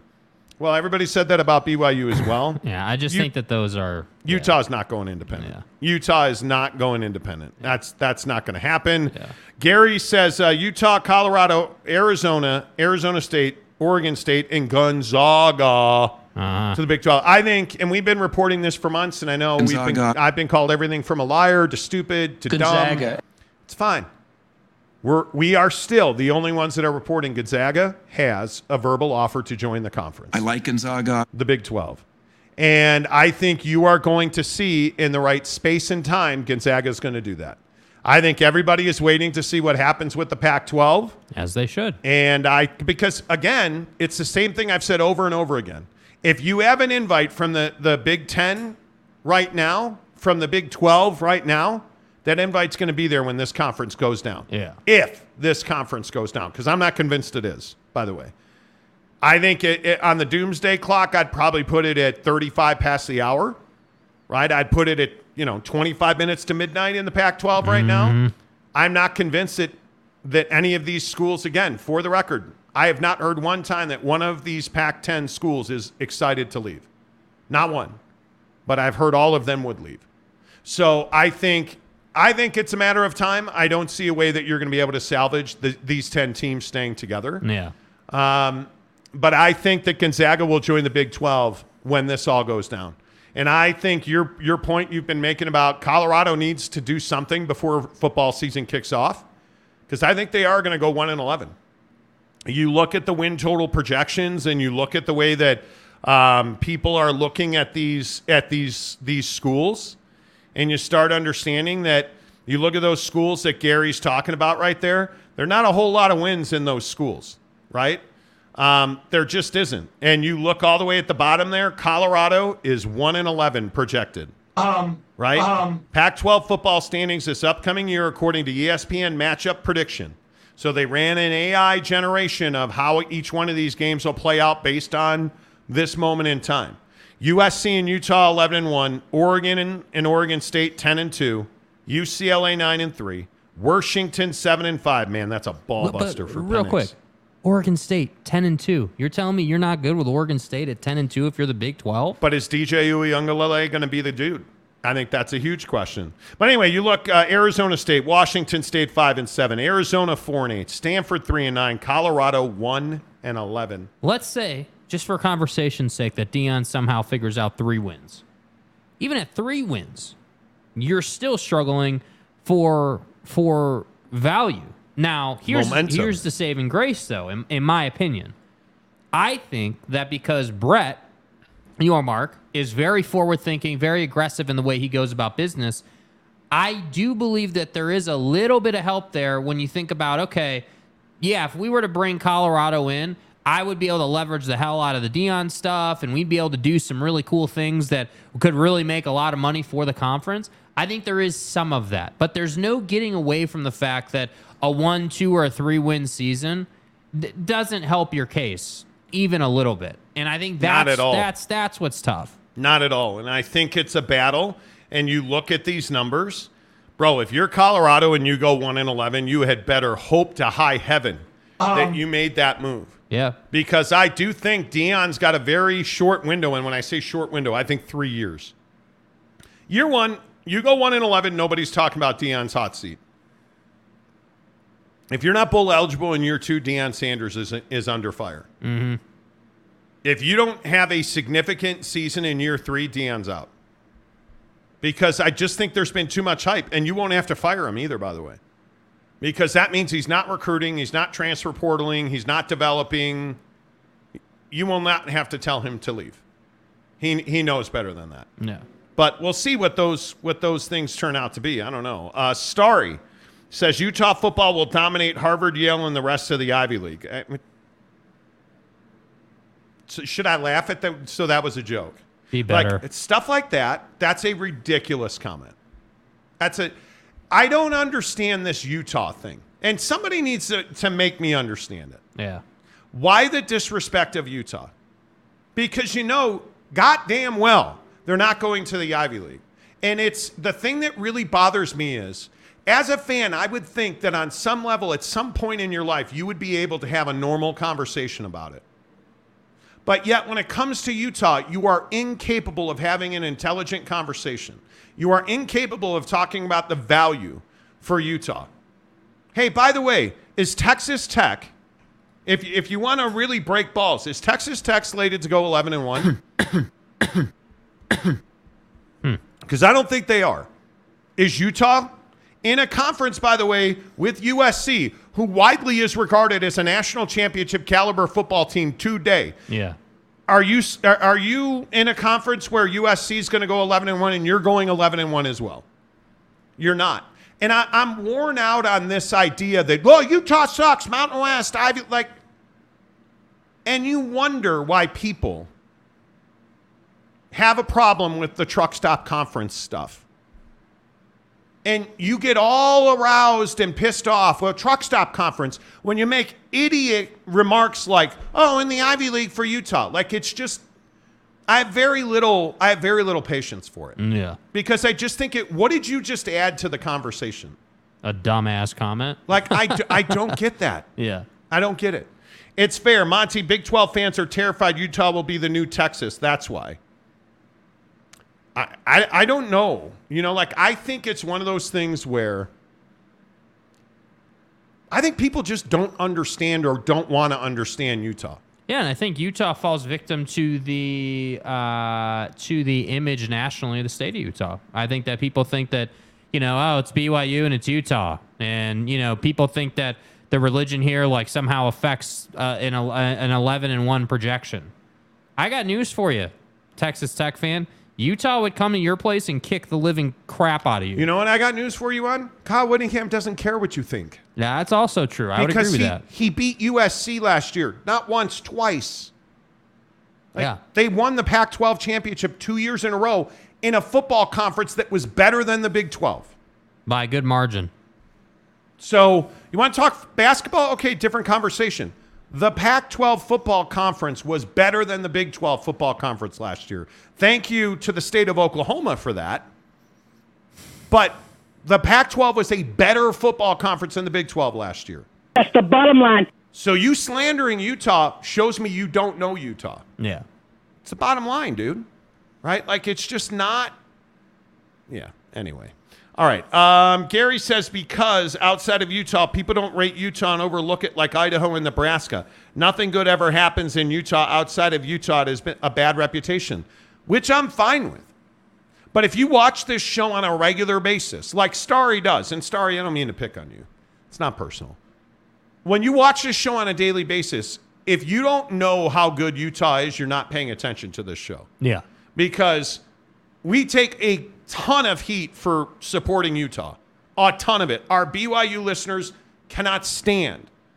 I hear it all that pretty much on a daily basis. Why do you talk so much Pac 12? Why do you talk so much Utah? Why don't you talk about Kalani and recruiting? Well, because people are here to talk about the Pac 12. Yeah. And Utah's in the Pac 12. And when we talk about football in the Big 12, trust me, we'll talk about BYU and everybody else in the Big 12. Mm-hmm. It's what we do on this show every single day during football season. But right now, Utah is in the center of what's going on in the Pac 12. Yeah. You know. Uh, let's see. It's fair says Texas is in a bad way and not a good way. I actually think this is make or break for Sark at Texas. You're not starting the kid with the last name Manning on his jersey. You better win. Whether he deserved the job or not, you better win. And you have an elite defensive football staff. Elite. You're supposed to be the dude, Sark. Like he, he it's make or break for him. Agreed. Um, the big three-legged Texan.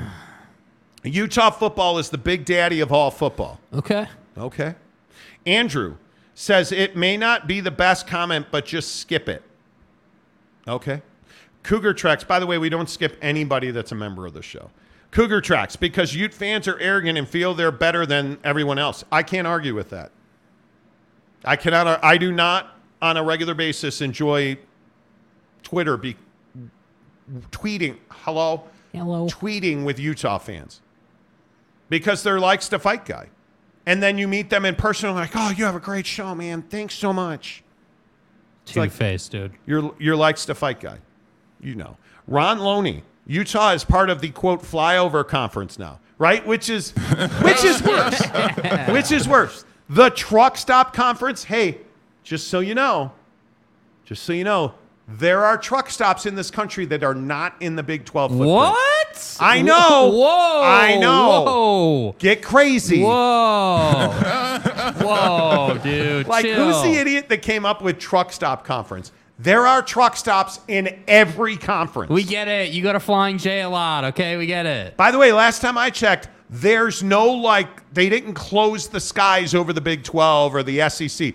So airplanes fly over every conference. Yeah, there's no the no fly zone, bro. Man, I wish we were in the Pac 12 so we could fly on aeroplanes. We are stuck in these RVs. Delta's happy to fly over Nebraska, dude. We're fine. Tell you what, Jimmy took a dump in the RV bathroom, Dad, and it's not good. Yeah, he had a quote incident.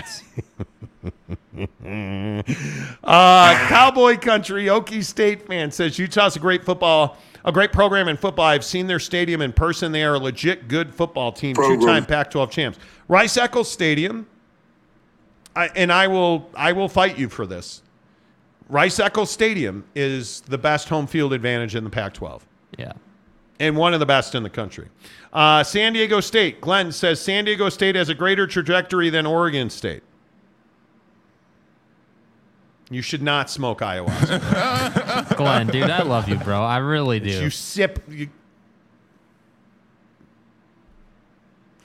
San Diego State has a greater trajectory than Oregon State. SoCal versus rural Oregon, guy. You need to understand something here. SoCal versus rural Oregon with nice new facilities. You can't summarily pass on San Diego. oh yes, Okay. you can, sir. Let me let me explain, Glenn. Reser Stadium is a P5 building, and it is newly renovated. Snapdragon, dare I say, is not a P5 stadium. It is very small. And I would also say it's beautiful. Now, you want to talk about sunset? You want to talk about where you should get the best chicken burrito or you know tamales or any kind of mexican food i don't know what cocks have to do with it but my point is that's san diego nobody loves them some la jolla golf like the monty show Yeah. But oregon state draws more water than san diego state because oregon state's in a p5 conference and espn will pay for oregon state to join the big 12 Yeah. Now, the issue is also when you look at San Diego State, has the football team lived up to it? Hmm. Has San Diego State lived up to the billing? And I know, let's get crazy. Has San Diego State basketball outside of this year, has San Diego State basketball lived up to it? Are either one of those P5 programs? And with all due respect, I'm going to say San Diego State football, in my opinion, and look, I get it. Don Coryell, bro. Those were the 60s and 70s. You haven't been that guy since Rashaad Penny left for the league. And you haven't won a conference championship since 2017, 2016. God bless Rocky Long. Right? So if I just go back and I say, okay, well, it's nice that you go to, like, what's a bowl San Diego State's been to? The New Mexico Bowl. It's nice that you go to the, I believe they go to the Hawaii Bowl or the, they stay home and play in the Uh, Poinsettia Bowl. uh, the famous Idaho Potato Bowl in Thank you. Thank you. but how could I forget, you know, that big 25 23 loss to Middle Tennessee? The Bro, Frisco Bowl. You get what I'm saying. So you're bowl eligible, but you're not. And remember, it's the Mountain West. Oh, they're mid, literally mid. And you're not winning that league. But for the last, and I think it was 2016, but Glenn will correct me, seven years since you won the conference. And Boise ain't been Boise for a minute. So if we're talking about, if we are talking about, hey, we got to get this done because we're a P5 program. And our trajectory is better than Oregon State. By what design is your trajectory better? Now, admittedly, Scott Barnes, the athletic director, who is a phenomenal human, almost died. The Oregon State athletic director almost died. He had a heart attack recently. That dude is a phenomenal athletic director. And I'm not saying JD Wicker's bad at his job. But JD Wicker's got you twisting in the wind now with this Seth Davis plant job and his refusal to talk about that. Mm-hmm. So when we talk about trajectory, what is it that what is it that we're talking about trajectory that is better? Because you have a stadium that I think what does Snapdragon hold? 35,000? Yes. Snapdragon's 35,000. But to get to a P5, you'd have to expand it already because you're going to need probably 45, 50,000. And I'm assuming I'm assuming it has the footprint to expand it. You But- are correct, by the way. The last time they won the conference was 2016. Seven years. Right? Now, Oregon State, that's a basketball school, but now all of a sudden they're projected because they've they've had this run up now mm-hmm. in football. And Reser just got, and I should look up Reser before I m- make an idiot of myself. Reser Stadium just got this awesome upgrade. And I'd also remind you, they just beat Oregon at Reser Stadium Right. Right? So Reser Stadium gets this massive upgrade and it's completely renovated, right? And it's just a it's a football palace at this point. The thing is unbelievable. And it only holds 26,000. So, when we talk about trajectory, you both got new stadiums, but Reser Stadium in my opinion is far more leverageable than than you are at, at Snapdragon because you've already played massive games of consequence in recent times and you've won. Yeah. And you've won. And you have momentum in the program and you have a brand new president at the university. And you have a, a phenomenal athletic director. I, I just disagree. I just disagree that it is a that it is a somehow better trajectory at San Diego State. Because, Glenn, the question I would ask you, and I think this is a phenomenal conversation, Yeah. I think it's incredibly important. Where's San Diego State going to end up? Yeah.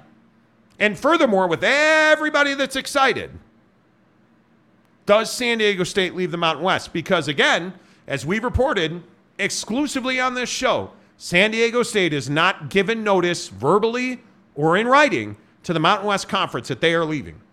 And they have about a month to do that. Mm-hmm. They have five weeks to do that. Are they going to change conferences? Hmm. I think this is a this is a really important it's a really important conversation. Yeah. So they it's a 153 million dollar project at Reser. Yep. It's being expanded to 45,000 seats, 45,674. Yep. Uh, and it includes a 150 by 30 foot ProStar digital video display screen, so a massive video board. So I mean, they're it, they're they're doing a ton, and and you, and you, they're only able to do this because I think the number was they got a 50 million dollar uh, uh, uh, gift Yes. fro- uh, from a donor. So you have people funding to build this stadium to what it can really be. And I just think when you look at it, it's like, yeah, sure, I don't disagree. Southern California is nice, but, but dude, like, I agree. You got to be at least forty thousand seats. That's what I'm like, saying. I'm saying that's the minimum, and forty-five thousand for Oregon State feels proper. It does feel proper. and it's it, the thing is a palace. Yeah. Like I- I'm looking at photos, renderings, and the the grandstand that they rebuilt, dude. Yeah. It's cr- I mean, it, It's listen, awesome, dude. San Diego State's value is in the Mountain West. The biggest issue is I don't think that San Diego State, if you add them to the Big 12, what's the climb look like? Right? Because you're going to have to recruit and develop and all that good stuff. And how long till you get a full share? And what kind of money are you going to make? Because you are going to take less money. There is there is no, doubt No about doubt. that. You are going to take less money. With to- all due to- respect. to join the the you know Absolutely. yeah. I'm I'm just saying you're going to take less money. The Monty Show, as always, is presented by our good friends at the Advocates, theadvocates.com. You know, we were talking about that uh, bicycle um, donation event that they had last weekend for the Advocates. Last year, they collected 207 bikes. This year they collected 495 bicycles. 495 Yeah, dude. bikes donated. Yeah. And the advocate, I mean, that's unbelievable. And that's what I'm talking about, you guys, with the advocates. I just, the community initiatives that they do on their own volition to give back to the community to the tune of 495 bicycles donated. That's unbelievable. How many other law firms are doing that? How many other law firms are busy counting their their their donations versus, hey, you know what, man, we got to get those consultation fees rolling in. Mm-hmm. See, because at the advocates, they don't, you don't pay the advocates. You literally do not pay them anything up front. You don't pay them unless and until they win your case. That's when you pay the advocates. So no consultation fees, no big retainers. You can you can talk to an attorney live online, 24 hours a day, seven days a week. Not a bot, not a chat function, not AI. A live human attorney, 24/7, 365 at no cost. Theadvocates.com, UtahAdvocates.com, and again to donate 495 bicycles to their community is Amazing. that's amazing. The the the the the work that that does, the equity and the value that that provides, the advocates are amazing. It's why we're proud to have them on our show. It's why we we I love Hamlin Allen and the other attorneys on because the advocates are all about helping you first. Let's talk money later. Let's help you right now because they know when you call an attorney, an injury attorney, it's usually not the best day of your life. Mm, Yeah. You've been in a bicycle accident. You've been in a motorcycle accident. You got hurt at work. They do phenomenal workman's comp. Many of our listeners who have gotten injured at work have gone to the advocates. People rave about the job that they do for, you know, car accidents, bicycles, motorcycles. Absolutely. They help you in those situations. The job they do on workman's comp, phenomenal. If you got hurt at work and your boss is like, oh, Jim, we got you, Jimmy. Don't worry about it. Worry about it. Because your workman's comp insurance, those guys are out to make sure that they pay you as little as possible. But what's going to happen? Like, are, are you going to be the best version of yourself if you broke your arm, if you tore a rotator cuff, if you have a serious injury? Are you ever going to be 100% of what you used to be? The advocates help you get there. They make it so you don't worry about your medical bills, you worry about your health. That's why you need somebody to fight for you. The advocates, theadvocates.com. Uh, make sure you tell them you heard about it on the Monty Show. Darren uh, Taylor, the Pac will stay together in some form, at least six or eight teams due to the college football playoff contract for 24 25. Okay, so let me ask you who are those six to eight teams? They have 10 in the conference right now. So let's just go with those 10. And let's say we're right. $25 million is the number. Let's say they get a TV deal for $20 million. Who's the first one out? Hmm. okay, well, let's play by the numbers. I think Arizona is one, Arizona State's two. Okay, now you're down to eight. Okay, well, let's pretend Oregon and Washington, because I think it's very likely they go to the Big Ten. Now Pack you're- your shit. Let's go. now you're down to 6 Mm-hmm. Well, I think Colorado's gone. Now you're down to five. Come on, let's go, Schlep Rock. At a minimum, I think if you come in under $25 million, you're going to lose half of the 10 teams. At a minimum. And if Oregon and Washington go, I don't think the Big Ten's coming for four. I think they're coming for six. Yeah. UCLA, USC, Oregon, Washington, Stanford, and Cal. Makes perfect sense. Okay, so now you've lost those four. You've lost two more in Arizona, that's six. You've lost Colorado, that's seven. So now you're down to three. Oregon State, Washington State, and Utah. I think you're going to lose Utah. Now you're down to two. Um, and by the way, you've lost eight now. Now the Big 12 takes Gonzaga. Well, that's nine they're adding. So what are they going to do? They need probably to add 10. Gonzaga. So they're going to add Oregon State. Washington State goes to the Mountain West. Now, what's more likely? That scenario I just presented to you, or eight teams somehow stay in the Pac 12, making far less revenue. And let's talk about Washington State and the story we presented to you first, right here on the Monty Show yesterday. Yeah. That Washington State had a faculty uprising, as it was described to me. even tweeted out an internal memo that went out from President Schulz. Tweeted out. It's on my Twitter, The Monty Show. M O N T Y, The Monty Show. So they're already strapped for cash. They have one of the smallest athletic budgets in the conference, Washington State. Yeah. They have a hiring freeze. They have a spending freeze. Now, essentials, they're paid for. People's salaries, training tables, food, you, travel, they're doing it. You need new helmets? No, I can't do that right now. Hey, yeah, we need a new we need a new tape gun. Nah, can't do that right now. So they've frozen new spending. They've frozen new hiring. And they're doing that because their TV revenue's down. Number one, I think that's a big deal. Yeah. Their TV revenue's down. They have a $50 million shortfall with Comcast. So now all of a sudden, Oh, hang on, hang on. Uh, let's see. Uh, let's see. Uh, okay. now all of a sudden, Brett Yormark comes to the door. Hey, Taylor Randall, good to see you. How the Utes doing these days? Waves in opposition.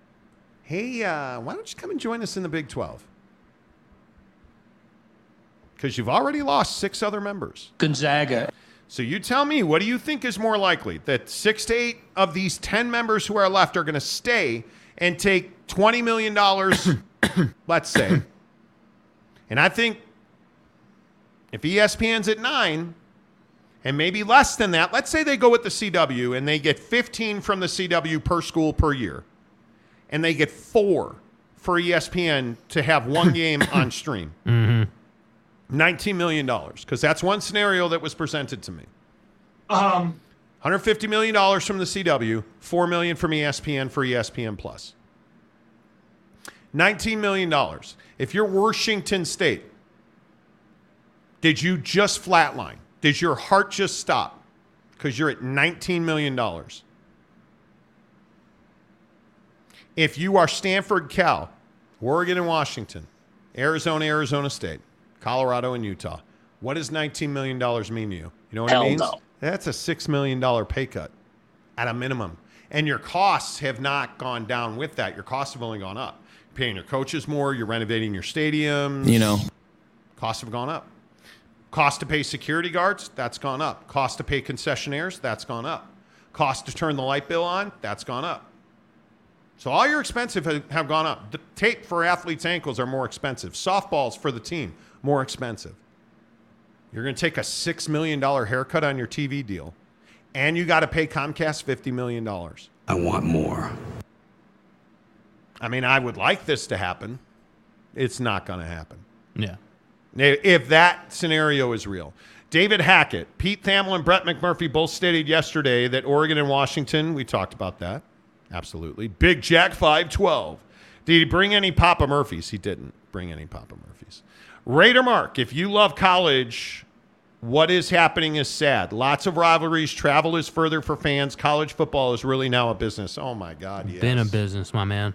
How do we By not way- have how do we not have BYU and Utah every single season? By the way, while we're at it, why don't we just get out in front of this thing and say every university is a is a uh, corporate business?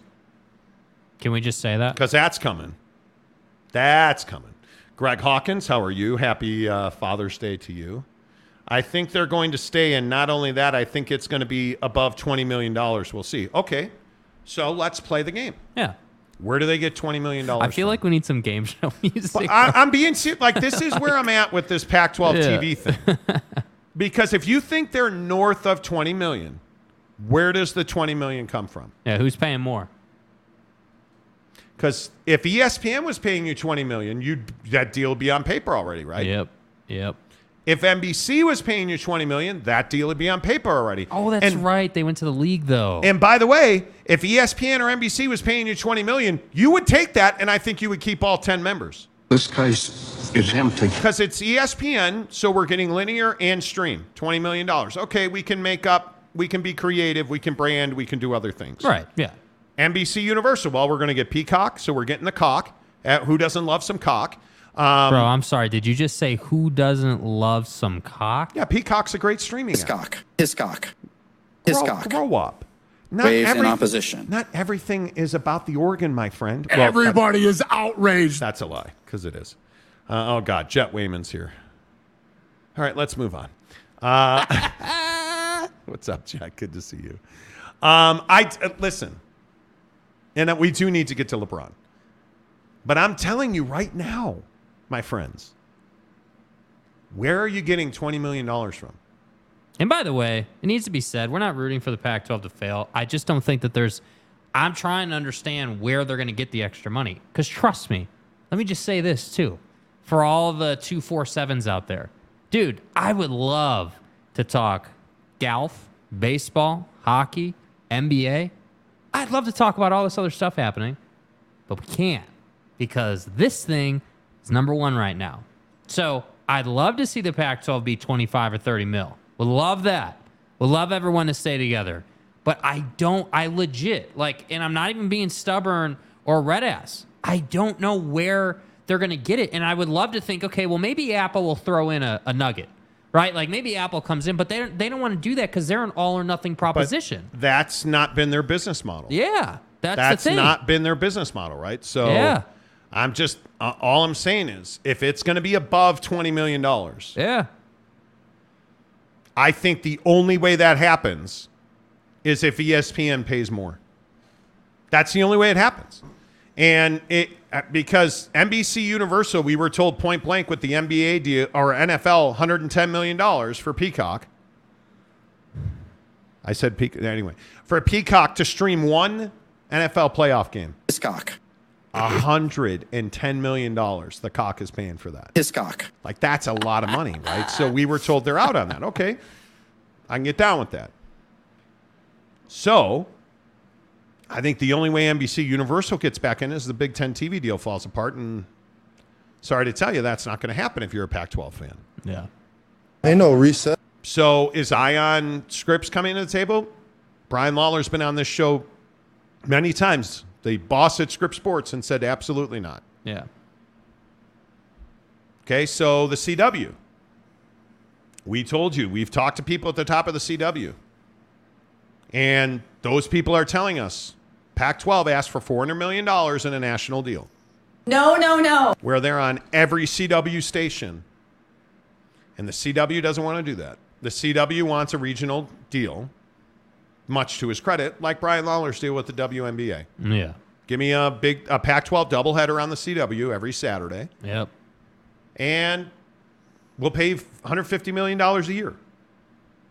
And by the way, put one put one game on ESPN Plus and the dot com, four million bucks. I think that's what I think that's what it's worth. I think it's worth 40 million dollars a year. Yeah, I just don't know how you get further than that. And I've tried and I've asked. I've asked, how do you how do you get more than that? Yeah. How do you get more than that? Because Fox is not offering a substantial amount of money. Amazon Prime Sports is out. Unless the deal is. I mean, Amazon has their hands in so many different things that the, the deal would just have to be. Ridiculous. And as we told you on this show, and we are the only ones that reported it until everybody picked it up four months later, Amazon was only ever in on a Friday night Pac 12 game of the week. Yep. They were never in on tier one. They were never in on. Yep. So I just, Greg, I would, I would love, I would love to see the Pac-12 schools get 25 million bucks because that would put all of this to bed. Yep. I don't know how to get there. I don't know how to get there. I would love to, I would love to figure out how to get there, but I don't know how you get there. Ron Loney, ESPN turned on their California liberal college friends. Why, Ron? Why? Raider Mark uh, should uh, should have listened to you guys about all in on streaming. They should have. I'm telling you now, the the right move for them, dude. They should have gone all in on Amazon Prime Sports. But if, they didn't. If it was ever if it was ever a possibility. All right, I should probably eat my crow well or my ribeye steak. Um, because it's time for Monty makes you money, or in this case, buys you steak. Teddy Wayman said that the Nuggets had beat the Lakers, and they did. I owe Teddy Wayman a ribeye, and I'm happy to do it. Happy to do it. Yeah. Looking forward to seeing Teddy and handing him my meat, and it'll be Whoa. it'll be fine. What? Handing Teddy your meat? Guy, will you grow up? Hiscock. Hiscock. Not everything's about the pink. Dude. I need a Dick. I Anita Dick and me. I, what? You said it. I'm talking about a ribeye steak. Oh, dude. I so lost. sorry, dude. I lost sorry. a bet to Teddy Wayman oh. on the Lakers Nuggets series. My series. bad. I owe Teddy Wayman a ribeye steak. I'm unfamiliar with it. My bad. There's no reason. There's no reason for you to be constantly and obsessively talking about your unit like this. Waves in opposition. Anita Dick is an opponent. Waves in opposition. Holden Hiscock is also an opponent. Hiscock. I, my favorite part of that video is not what he says, but the girl going. Watch the girl. Watch the girl on the right, Right. side of the Waves screen. in opposition. Anita Here it comes. Dick is an opponent. Because she Waves knows. in opposition. Holden She Hiscock knows. is also an opponent. She knows. Hiscock. Hiscock. Dude. I owe Teddy Wayman a steak, and I'm happy to pay it. Yeah. Teddy, you want to hook up this weekend? Well, it, Dude, why? Dude, can you get a room, please? I'm so bricked up right now. stop it. Stop it. Here I am. See Kaufman. Yeah, Jake, a ribeye is not a tube steak. Hiscock. Tony Clifton, Jack Mehoff agrees. Hugh Janus. Tom. Hi, Tom. What other bets do you want to make? I'm all for this game. okay, Tom. No. No. No. Jackson Graham, it's not funny. Stop laughing. Ain't no reset. It is funny. Yes. Is Teddy here? Where did Teddy? Where did you go? Teddy probably. Jeff the Tile King of Utah, Wayman. Yeah. By the way, Teddy Wayman is a tile savant. If you guys need tile work, reach out to Teddy Wayman. Uh, LeBron gave your ribeye away. He did. Dude. He did. Um, let's do Monty makes you money. Then we'll talk about Lakers and LeBron. Hey, Monty. Uh, hey, Monty. Hey, Monty. nice meet, bro. Boston Celtics. Miami Heat. Himmy Butler. Yeah. Minus one, 217 for the Heat. Yeah. 630 on TNT Turner Network Television. The dynasty is not over. Well, for Boston, it is. Yeah. I don't know that it's tonight. That minus one makes you a little nervous. Boom. Out of here. Now, one rule we're instituting on the show Yeah. is if you type into the comments section, Jaylen Brown should should play for the Utah Jazz, you need to ceremoniously block yourself because he's been terrible. Dude. he has been Hey, terrible. guys, guys, guys, guys, guys, guys. Uh, 50 DMs later. Guys, guys, guys, guys, guys. You know. Do you think that Danny Ainge trade for a Boston Celtic player? Dude, I don't want Jaylen Brown on my team. I don't. That's the part that I don't understand. But anyway, uh, w- where are you at on this game? Minus one to the Heat. Who you This like? series is over. And This Marcus series Smart is over. Marcus Smart, and I believe it was Jaylen Brown, might have been Tatum, can't remember, can run out here in the media and talk about, hey, don't let us win one. Don't let us win one. We're going, you know, don't let us win one. And all I have to say is they don't need to worry about you winning one because you got to win four in a row at this point, man. Ain't no reset. There, there, there, there is no reset happening in this series, bro. I got news for you guys. Ain't no reset. Yeah, Like- I, I think it's. I think the series is over. The question is, will it be a sweep? Yeah. So my take on this is Miami is going to win this game.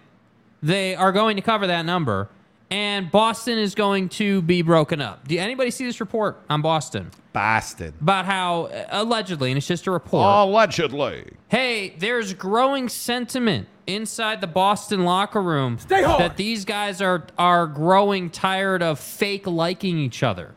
Anyone see that today? You know, the interesting part about that is I think Mazzulla's been a huge mistake. Yeah. And they gave him a contract extension mainly because Ime Udoka before him was such a disaster off the floor. And Joe Mazzulla, by all accounts, is everybody's All American. Mm-hmm. But he's a terrible leader, apparently. And he doesn't have a player on that team. And we talked about this with Marcus Smart. Marcus Smart ain't that dude. Nope. And he's not a unifier. And Jayson Tatum does not appear to be a unifier. And Jaylen Brown feels like a guy who's after Jaylen Brown. I think that this is absolutely this current roster reaping the damage of bad decisions like bringing Al Horford back, Yeah. like keeping Marcus Smart on the roster, like overpaying Jaylen Brown would be a massive mistake because he's in in line now for a supermax contract, and I'm not paying that for a guy who's been terrible. You're not that guy, pal. Trust me. You're not that guy. And if I'm the best in Celtics, I'm tearing this thing down and I'm building it around Jayson Tatum again. That's I think that's the only move you can make. Yes, and I think there's going to be a lot of big names that move around. Now the word is Harden's. Uh, basically, you can book it to Houston like that. He's all in on that, and, and there's I don't know rumors. if I'm buying that. I don't know that I'm buying it either. But my point is, is we know Harden's going somewhere, and there now there's these rumors that the Lakers had internal discussions about Trae Young because I want the Lakers to have Trae Young. But again, again, I I still maintain what I have heard for months and months that Kyrie's going to wind up with the Lakers, and I think when you look at Trae Young, I think Trae Young is absolutely a guy that if I had to guess, I think Trae Young winds up in Portland. I think Damn. Trae Young ends up in Portland, and I think that that's the guy that. And it, I don't know. I, I guess this goes back to what do you think about Dame? But here nor there, you got to pick the game tonight, my man. No, I'm picking it. Yeah, Miami win cover and 217. You got to take over. Yeah, over. Yeah, yeah, absolutely. Win cover over. So 108 a, a pair. I'm going to take uh, Boston in the under. Damn. I think Boston in the under. Okay. By the way, real quick on Monty Makes You Money, you savages. Hey, Monty. You are savages. Who told you about the. Who told Did you you about say the floor? cock again? Who told you His about cock. who told you about Tkachuk and the Panthers? Chuck. Go, just give me credit in the comments. Go ahead, man. Go on, yo. I know that you didn't want to hear about about Tkachuk scoring another game winner. I know you didn't want to hear about them winning again last night. They're up 3-0. Ain't no Look, reset. Carolina, that hurricane, I'm gonna put the eye of the storm right in that butthole, Monty. Right in that butthole, Monty. Probably got carried away. Hugh Janus. Where you guys at on the Boston series? Saul Goodman. Is Baston gonna bend over? I need don't a know. dick. I've heard he's a great power forward. Um, you know, ooh, apparently it is uh, quite, quite powerfully. Every, I'm, I'm just. Go ahead. Can I have one night where I can just go chip and putt golf balls and not think about all the Oh, by the way, ass hattery that's gone on? are, are we moving on from sports now? Or are we going in no, non-sports? No, we're not because we have to talk about Bronny first. Oh, okay. Um, Yeah. Better Call Saul also says Lakers and Celtics trade uh, AD for Jalen. Not a chance in the world. Not a, no, AD went through the playoffs healthy. Rob Pelinka is going to be stupid. Oh, there's Jet Wayman. I'm here, guys. Just had to take a cold shower. Well, when you think about getting meat. All right. Delaric, Celtics are done because they gave up after game two. I don't even disagree. Yeah. Um, let's see. Jet Wayman, Boston is going home tonight. Want to I double? agree, dude. Want to double or nothing? Yes, That's sta- Jet. no. Yeah, no, yeah, I he don't. does. I don't. I don't. Kelly Parks, what's up, Kelly? Uh, LeBron to the Suns, no chance. Bro, what are you No talking chance. about, man? Nate Davis, the Jazz are going to get a the third pick. They're going to trade, uh, and Boston is going to be out, and I think Tatum will be the Utah Jazz. The Bro, what are you Boston talking about, man? There is no chance the Boston Celtics trade Jayson Tatum. Hey, look here, man. I will shave every hair off my body if they. If Hey, Nate. they, Nate. I Um, hey, can I get the ayahuasca connection that you have, please? can, can I get that? I from just, you, bro? you guys, if in all honesty, ask yourself why would you trade Jayson Tatum? You wouldn't. The problem is, is you don't have the right group of guys, right? Like, remember, you guys remember what was that? Two seasons ago, the Marcus Smart thing, where they were thinking about trading Marcus Smart or like where's Marcus Smart going to go? That whole thing.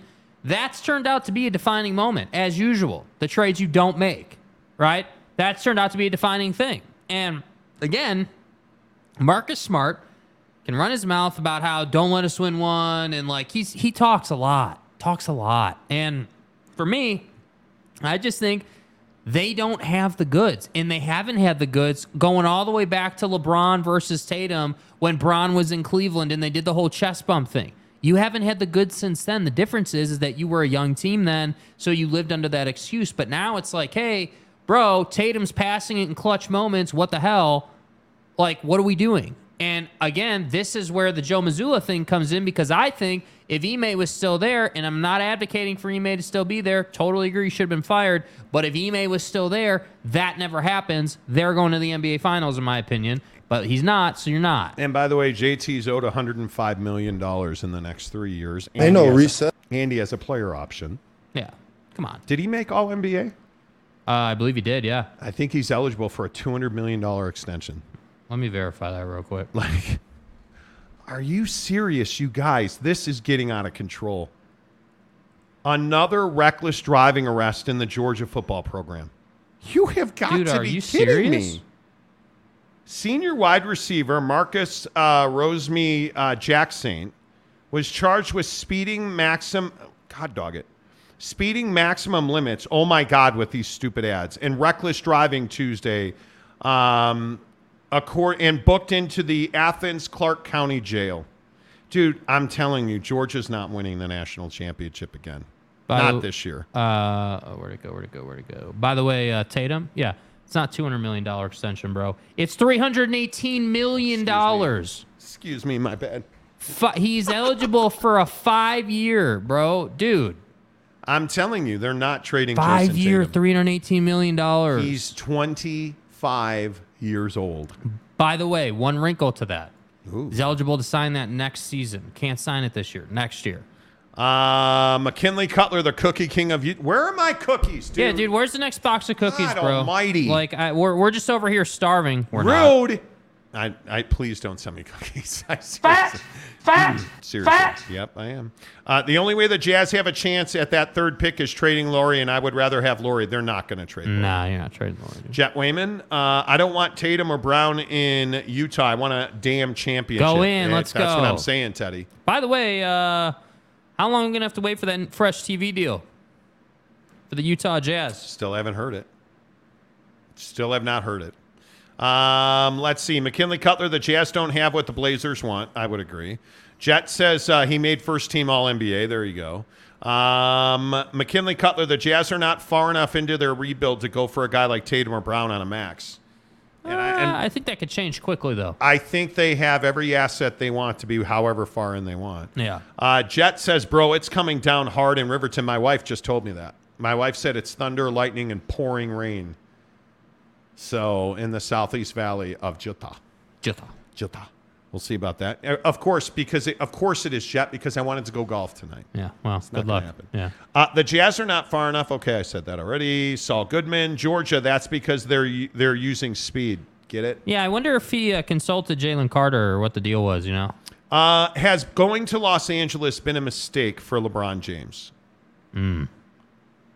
Well, first of all, I guess the question is, do you think he retires? Hell no. No, not a chance. He, I, I think he was emotional last night. Totally get This it. is only round one of the Tom Brady. We're gonna retire, then unretire. And my kid's coming to play with Like, me. He's on, going dude. to USC. By the way, uh, again, and I feel like everyone just skips over this. He literally structured his contract with the Lakers so that he's a free agent when Bronny's going to get drafted. So let's not pretend like this guy's not going to play with Bronny. It's happening. It's happening. Um, was it a mistake for LeBron to go to the Lakers? I'm going to say that it was a mistake Mm. because you won a bubble championship and people qualify that. I do not. It's a championship. Yeah.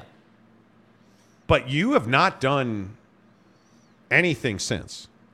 And I think last night, LeBron, the funny thing about last night is LeBron damn near had a 40 point triple double, and people are like, oh, LaFlop, oh, he sucks. Oh, glad he's gone. Sort It's of a like, natural reflex. Hey, it's cool. You can hate LeBron, but you will respect LeBron. Yeah. LeBron was not the issue with the Lakers. LeBron does not flop more than anybody else. Mm-hmm. And I, I think it's wild. And I get it. LeBron's very good, and people hate LeBron because he's good. And I, I get that. But you, me, and everybody else that's a basketball fan would just do just about anything. Man, the weather is getting real. Now there is a uh, severe thunderstorm warning in our area until 6:15. Damn. Let's get real. Uh, you, me, and everybody else would do whatever we had to do to a get you to hit the like button right now, and to get LeBron on your team in his prime. Mm-hmm. If you could have been the Heat, you'd have done the same thing. No, I want. Yeah, you would have. You would too have. If he just said, "Hey, I want to wear the note on my chest," oh god damn. We keeps in it real in the skies over Jutha. Bro, dude. You guys, here's the thing, real quick, and I'll get back to LeBron real quick. Can I just tell you that the weather forecast in Utah has to be the most difficult weather forecast in the entire country? It has to be because they're never right. No. It was supposed to be scattered storms, and there was almost no chance we were getting rain in our area.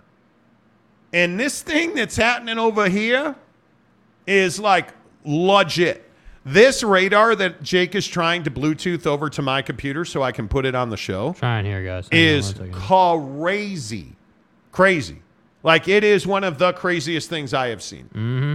And it was not supposed to be this way. It was supposed to be scattered storms and everything's going to be fine. Go ahead, chip and putt. Plan on chipping and putting there, fat ass. No. Anyway, my point is everybody would have taken LeBron on their team. Yeah. Everybody.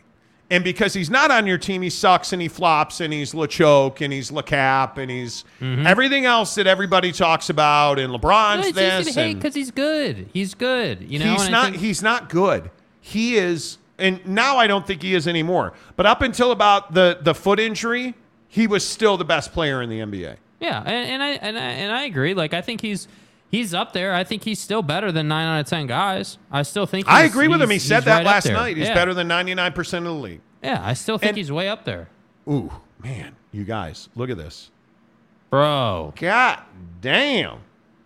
That is a line of storms, right? dude. That's what we call storms. Lit.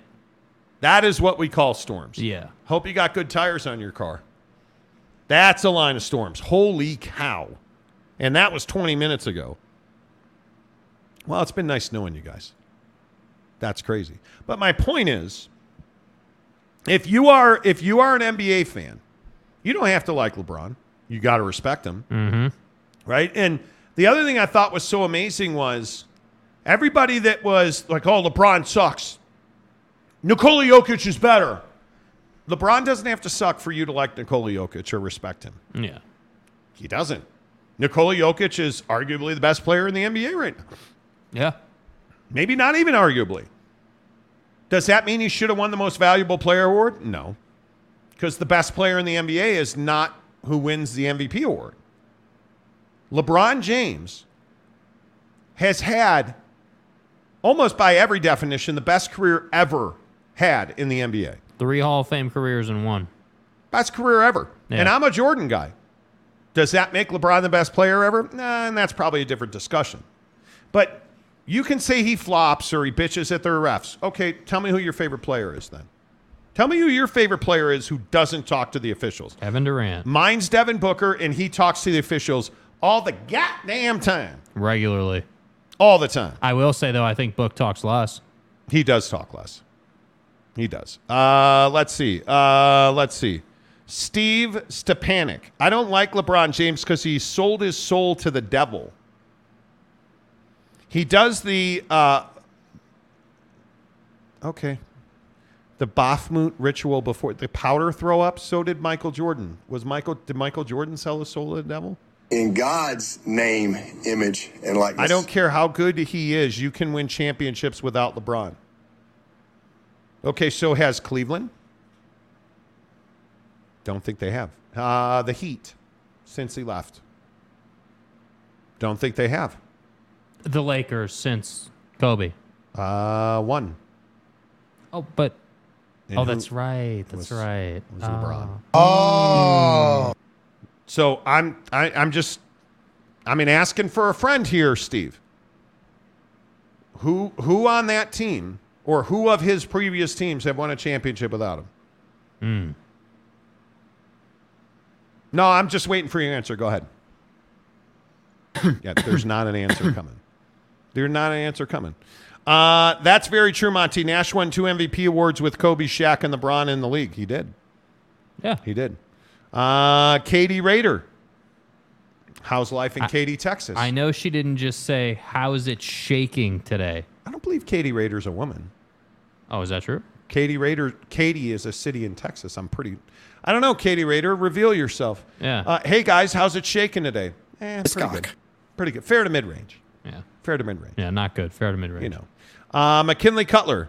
He's amazing. Still top 15 in year 20. Totally amazing. agree, dude. Totally agree. Uh, better call Saul. Houston sees that kind of weather all the time. I wish we did. I I lived in Arizona for I did let me put it this way. I did a nickel upstate in Arizona. We. We. Because it was a sentence, dude. I hated Arizona. It was mainly because it's hot. Well, Monty, it's a dry heat. Hey, Monty. Uh, yeah, it's a dry heat, and it's still hotter than hell in Arizona, right? Oh, I like it's a dry heat, bro. Cool. Yeah, whatever. It was hot. I hate hot weather. I would much just give me 70 degrees with a slight breeze. I'm good to go. Yep. I'm good to go. Let me travel to play golf. Let me go to the mountains to snowboard. And let it be 70 and breezy at my house every day. Anybody know where I can get that? Because I would love to have that. That would be my idea. Um, Todd James says peach power. Uh, okay. Okay. Uh, Jeremy Callahan, Katy, west side of Houston. That's what I'm saying. That's what I'm saying. Uh, see? Sorry, fellers. Katy, Texas. Sorry, fellers. I told you it was Katy, Texas. Sorry, fellers. I told you. Jackson Graham. What's up, Jax? I think Jokic is untradeable like Dirk or Duncan. I would agree with that. Uh, you will lose weight in Houston, Texas, dude. I sweat more here than I have anywhere else. And I'm, du- dude, again, bucked up. If you guys have not got the Buck Bar from Bucked Up, go get them because I'm telling you, they're game changers. Uh, Katie Rader says, "Bing, bing." Exactly right. Uh, that's an orange. Oh, orange. Ta- uh, orange power. So we do. Or- I still don't know, but but that's fine. All right, real quick. Non-sports topics of the day. Mm-hmm. What are you willing to do for the last hot pocket in the freezer? Because there it is, some bit. I'll drop that mother. Who um, shot his roommate in the ass. In the ass. So these two fellers, thank you, Katie Rader. So I said, yeah. these two fellers. These two fellers right here. Now I'm going to stereotype one of these fellers. Because here's What's up, Ned? here's the hot pocket shooter. This gentleman from Kentucky Kentucky. got so upset that his roommate ate the last hot pocket. He physically attacked him, and the roommate came back and kicked his ass. So little homie here Oh, buddy. went and got his gun and shot him in the ass. The roommate was trying to leave the house.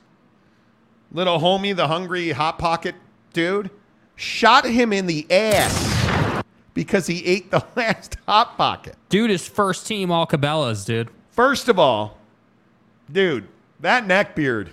Do we know this guy's name? Did they by chance reference his name? I- I don't want to say his name. Oh, okay. Because he feels like a Ned to me. I believe his name is Jethro. Jethro. Okay. He's a bum. He is a bum. Um, would you ever shoot somebody over the last hot pocket? No, I would not. In fact, I would not. Clinton Williams, 64 of Louisville, Louisville. was arrested Clinton. on one count of assault with a deadly weapon. You know, Clinton, Ned, same thing. Louisville Metro Police got Williams said Williams got mad because his roommate had eaten the last hot pocket. So uh, good old Clinton here, Clifton, excuse me. Good Oh, old Clifton. Cliffy. Cliffy. Cliffy was so angry that his roommate ate the last hot pocket that Cliffy over here picked up tiles off of the floor. They Dude. were apparently renovating the kitchen and started hurling tiles at his roommate. Bro. Now, see, the roommate didn't like that very much. Yeah. The roommate told police he tried to fight back, but was starting to leave when Williams went back into the house and got a gun shot him in the air. Dude. The victim said he went several blocks away to get help. Cliffy was arraigned in Louisville Metro District Court. A not guilty plea was entered. A bond Oh. was set at 7500 Cliffy didn't have the money. Oh. So Cliffy ain't got a hot pocket, but he's got fruit salad off of a prison floor. Oh. Because my, my guy is in jail and his next court date is May 30th. Oh my God. He's in jail for a long time. Bro. Little Cliffy. And as you can see, I'm going through some shit right now. What's the worst that they have you ever well you don't have roommates or girlfriends because you're you know Let's settle this right now. you don't have sex but Okay, that's have you not had- what's the worst fight you've ever had over food Worst fight I've ever had over food.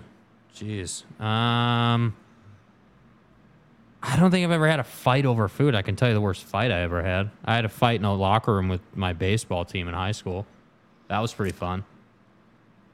you really have never had a fight over food Nah, I don't think so, dude. Have you? yes um, this kid Ryan who lived across the street from me we went to school together Okay.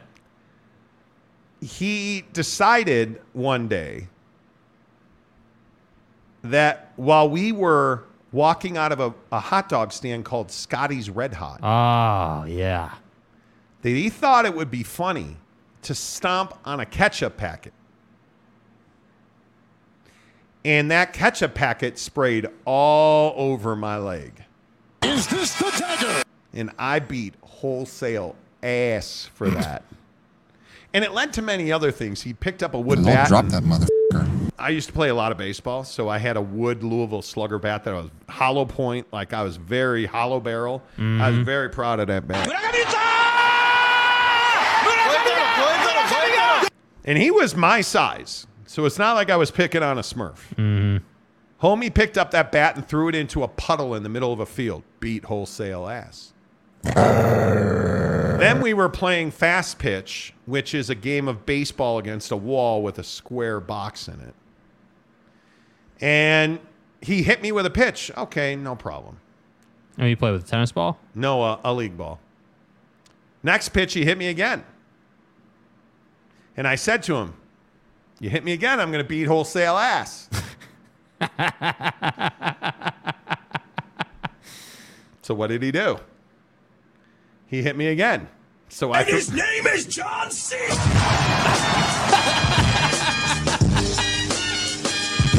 Little homie learned a lesson that day. that Monty, while mighty, is also fast. And that's how I look at it. Dude, that bad incident, I actually have guilt over that. Why? Oh, I threw him in the puddle and just beat the crap out of that kid. Did you go like full mount and everything or what? Uh, no, but I held his face under the puddle. What's up, big bro? His him his brother and me were best friends, and this cat just would not stop being a dickhead. He, and he paid for it. Yeah. Um, but me and my brother used to get into fight, like, you know, this was not good. Yeah. Over food all the time. But how do you shoot someone over a hot pocket, bro? Yeah, I'm not I'm not pulling out a pistol. But at that point it had progressed past the hot pocket, I think. Yeah. My question is how are you throwing tile at somebody over a hot pocket? A dude clearly What- doesn't have money. Was the 7-Eleven closed? I guess. Yeah. and Seems you like it. And so you tried to murder the dude over a hot pocket. You know. Uh, Maury Alvarez, my favorite Floridian. Did you hit him low inside and drop him like a sack of bricks? No, but the one, the last time that him and I got into it over that fast pitch game, uh, and this is actually the last physical altercation I ever had, willingly. Um, I punched him right in the face, and he started bleeding, and I felt so bad. Mm-hmm. I remember trying to pick him up, and he kicked me, and so I kicked him in the ass and walked away. He's a bum. I have vivid memories of that. I hate fighting. The LA Fitness incident. Again, not willingly. So we're playing basket pickup basketball. You don't want to play pickup basketball with us. It's just not good for your health. No, it's not. it's really not. So we were playing by a um, we were playing by a military installation. And so this guy in the military was being a bully. And so we ran him off of a pick and he got blowed up. Yeah. Never saw it coming.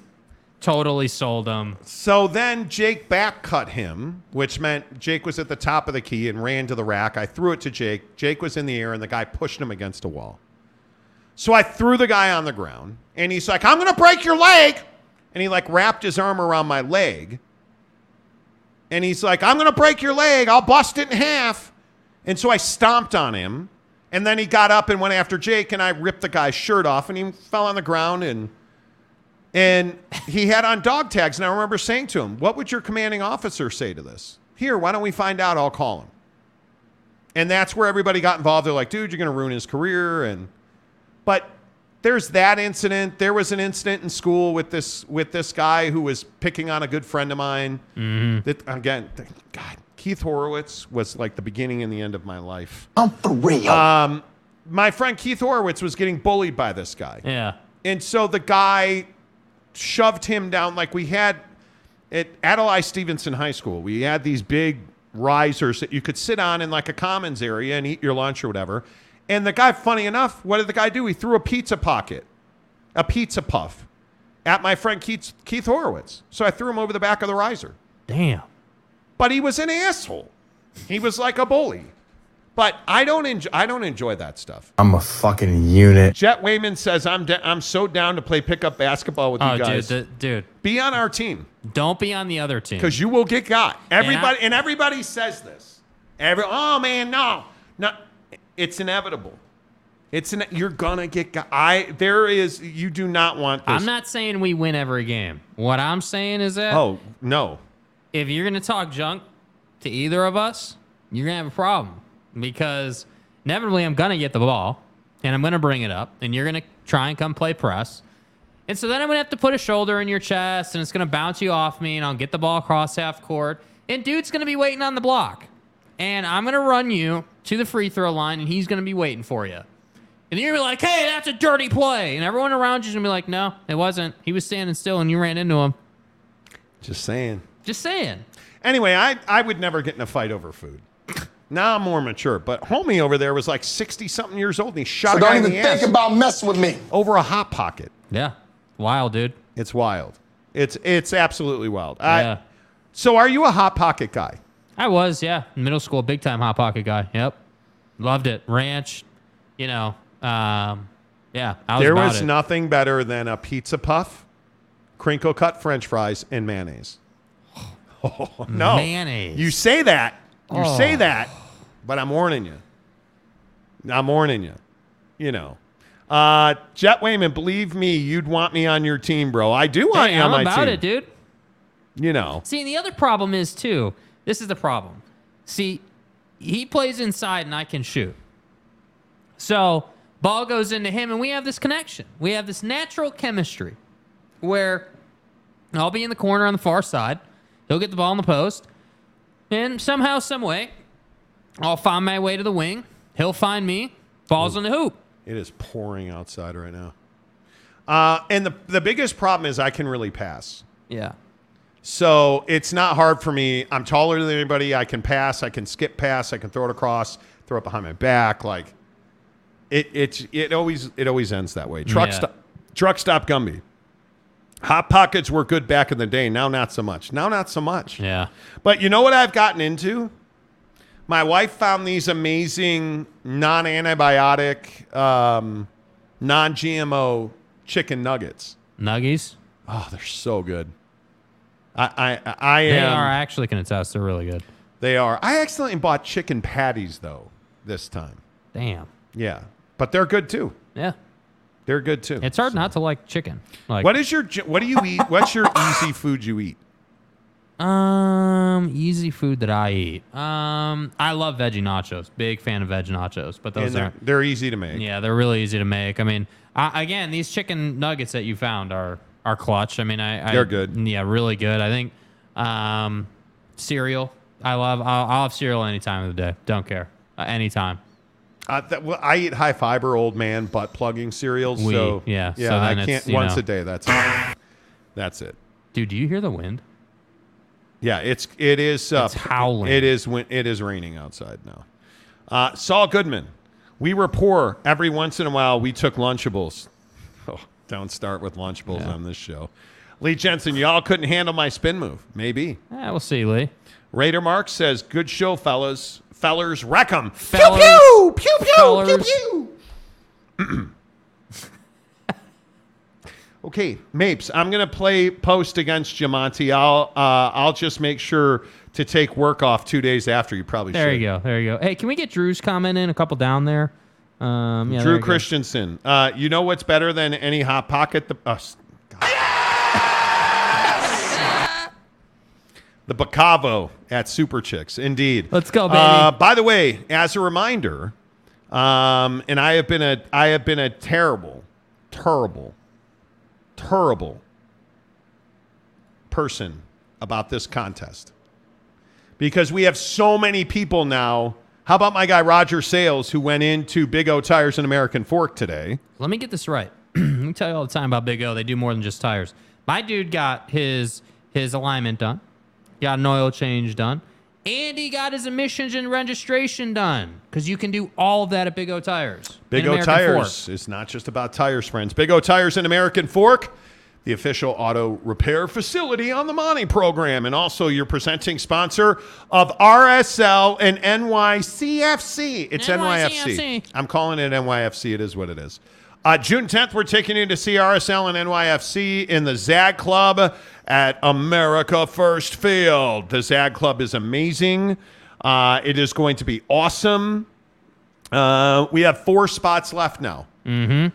Here's how you enter to win. You go into our good friends at uh, Big O Tires and American Fork, and you spend money with them. You get an oil change, get new tires, get a rotation, get a tune up, you name it. You spend money with them, you're automatically in. Oh, you don't want to do that. You can go to Super Chicks in Ogden on Riverdale Road or in St. George, those two locations only, and you can buy yourself lunch or dinner. Send us a receipt, you're qualified to get in. Or you can go to buckedup.com and make a purchase of any kind. Get the free samples in the description below. Bucked up the bars, bucked up the buckshot. All you have to do in the description below, get the free samples, shoot me a screenshot of it. You're registered, you're in. We only have four spots left. We're working on this t shirt. Our artist is exceptionally busy, but we are going to have a one off t shirt for all 15 people who get in. You'll have your very own. It's going to be amazing. The t shirt, I'm so stoked about it. Um, you'll get a t shirt. And on June 2nd, which is a week from Friday, because we're off this Friday and next Monday for Memorial Day weekend, a week from Friday, we are going to announce the four remaining spots. So if you have not gone to Super Chicks on Riverdale Road in Ogden or in St. George, if you have not gone to Bucked Up, buckedup.com, and either bought something using the promo code Monty to get 20% off or gotten the free samples in the link below and shot us a screenshot, you should probably do that now. Mm-hmm. If you want to guarantee yourself entry and guarantee yourself a spot for RSL and NYFC on June 10th at America First Field in the ZAG Club, where, by the way, get all the free gourmet food and drink you want, alcohol excluded. You get a VIP entry, you get parking, you get an on field experience before the game, and you get to hang out with us, watch the game. You could easily go to Big O Tires in American Fork, ask for Ryan, tell him you heard about it on the Monty Show. Boom. Get new tires, get an oil change, get your fluids topped off, register your car, get an emissions, get a lift kit put on your truck. All the things that we've done. Get your tint done. They did all my tint. Get your car, get your Jeep aligned. They aligned my Jeep. Yep. I'm telling you guys, it's not rocket science. Do it one, do it all, because it is going to be a great time for NYFC and RSL on June 10th. Before we get out of here, let's welcome our newest member to the show, Derek Roche. Let's go, baby. To end the roll. Let's go, baby. Love it. I love it. Look at everybody like, uh, oh, he did. Jet gave a membership. Did Jet, Jet, did you give a membership? Jet gave one membership that Aaron that uh, went to Drew Christensen. Uh, Jet gave a number membership that was taken by Aaron Wilson. Love it. And then Derek Roche, welcome to the membership. You guys Boom. are awesome. Boom. If you have not, please hit the thumbs up. Give us a like. We are 38 short of 200. Would love to get to 200 on the show. You guys you're amazing. You are absolutely amazing. Thanks for being here, man. That's it. That's all. That's all I want to say is thanks for being here. Without you, we could not do this show. Without you watching the show, without you watching our shorts, without you watching me and Jake be crappy golfers on the channel, we couldn't do what we do. We appreciate you very much. Thanks for being members. Thanks for watching the show. Until tomorrow, say goodbye, Jake. Goodbye, Jake.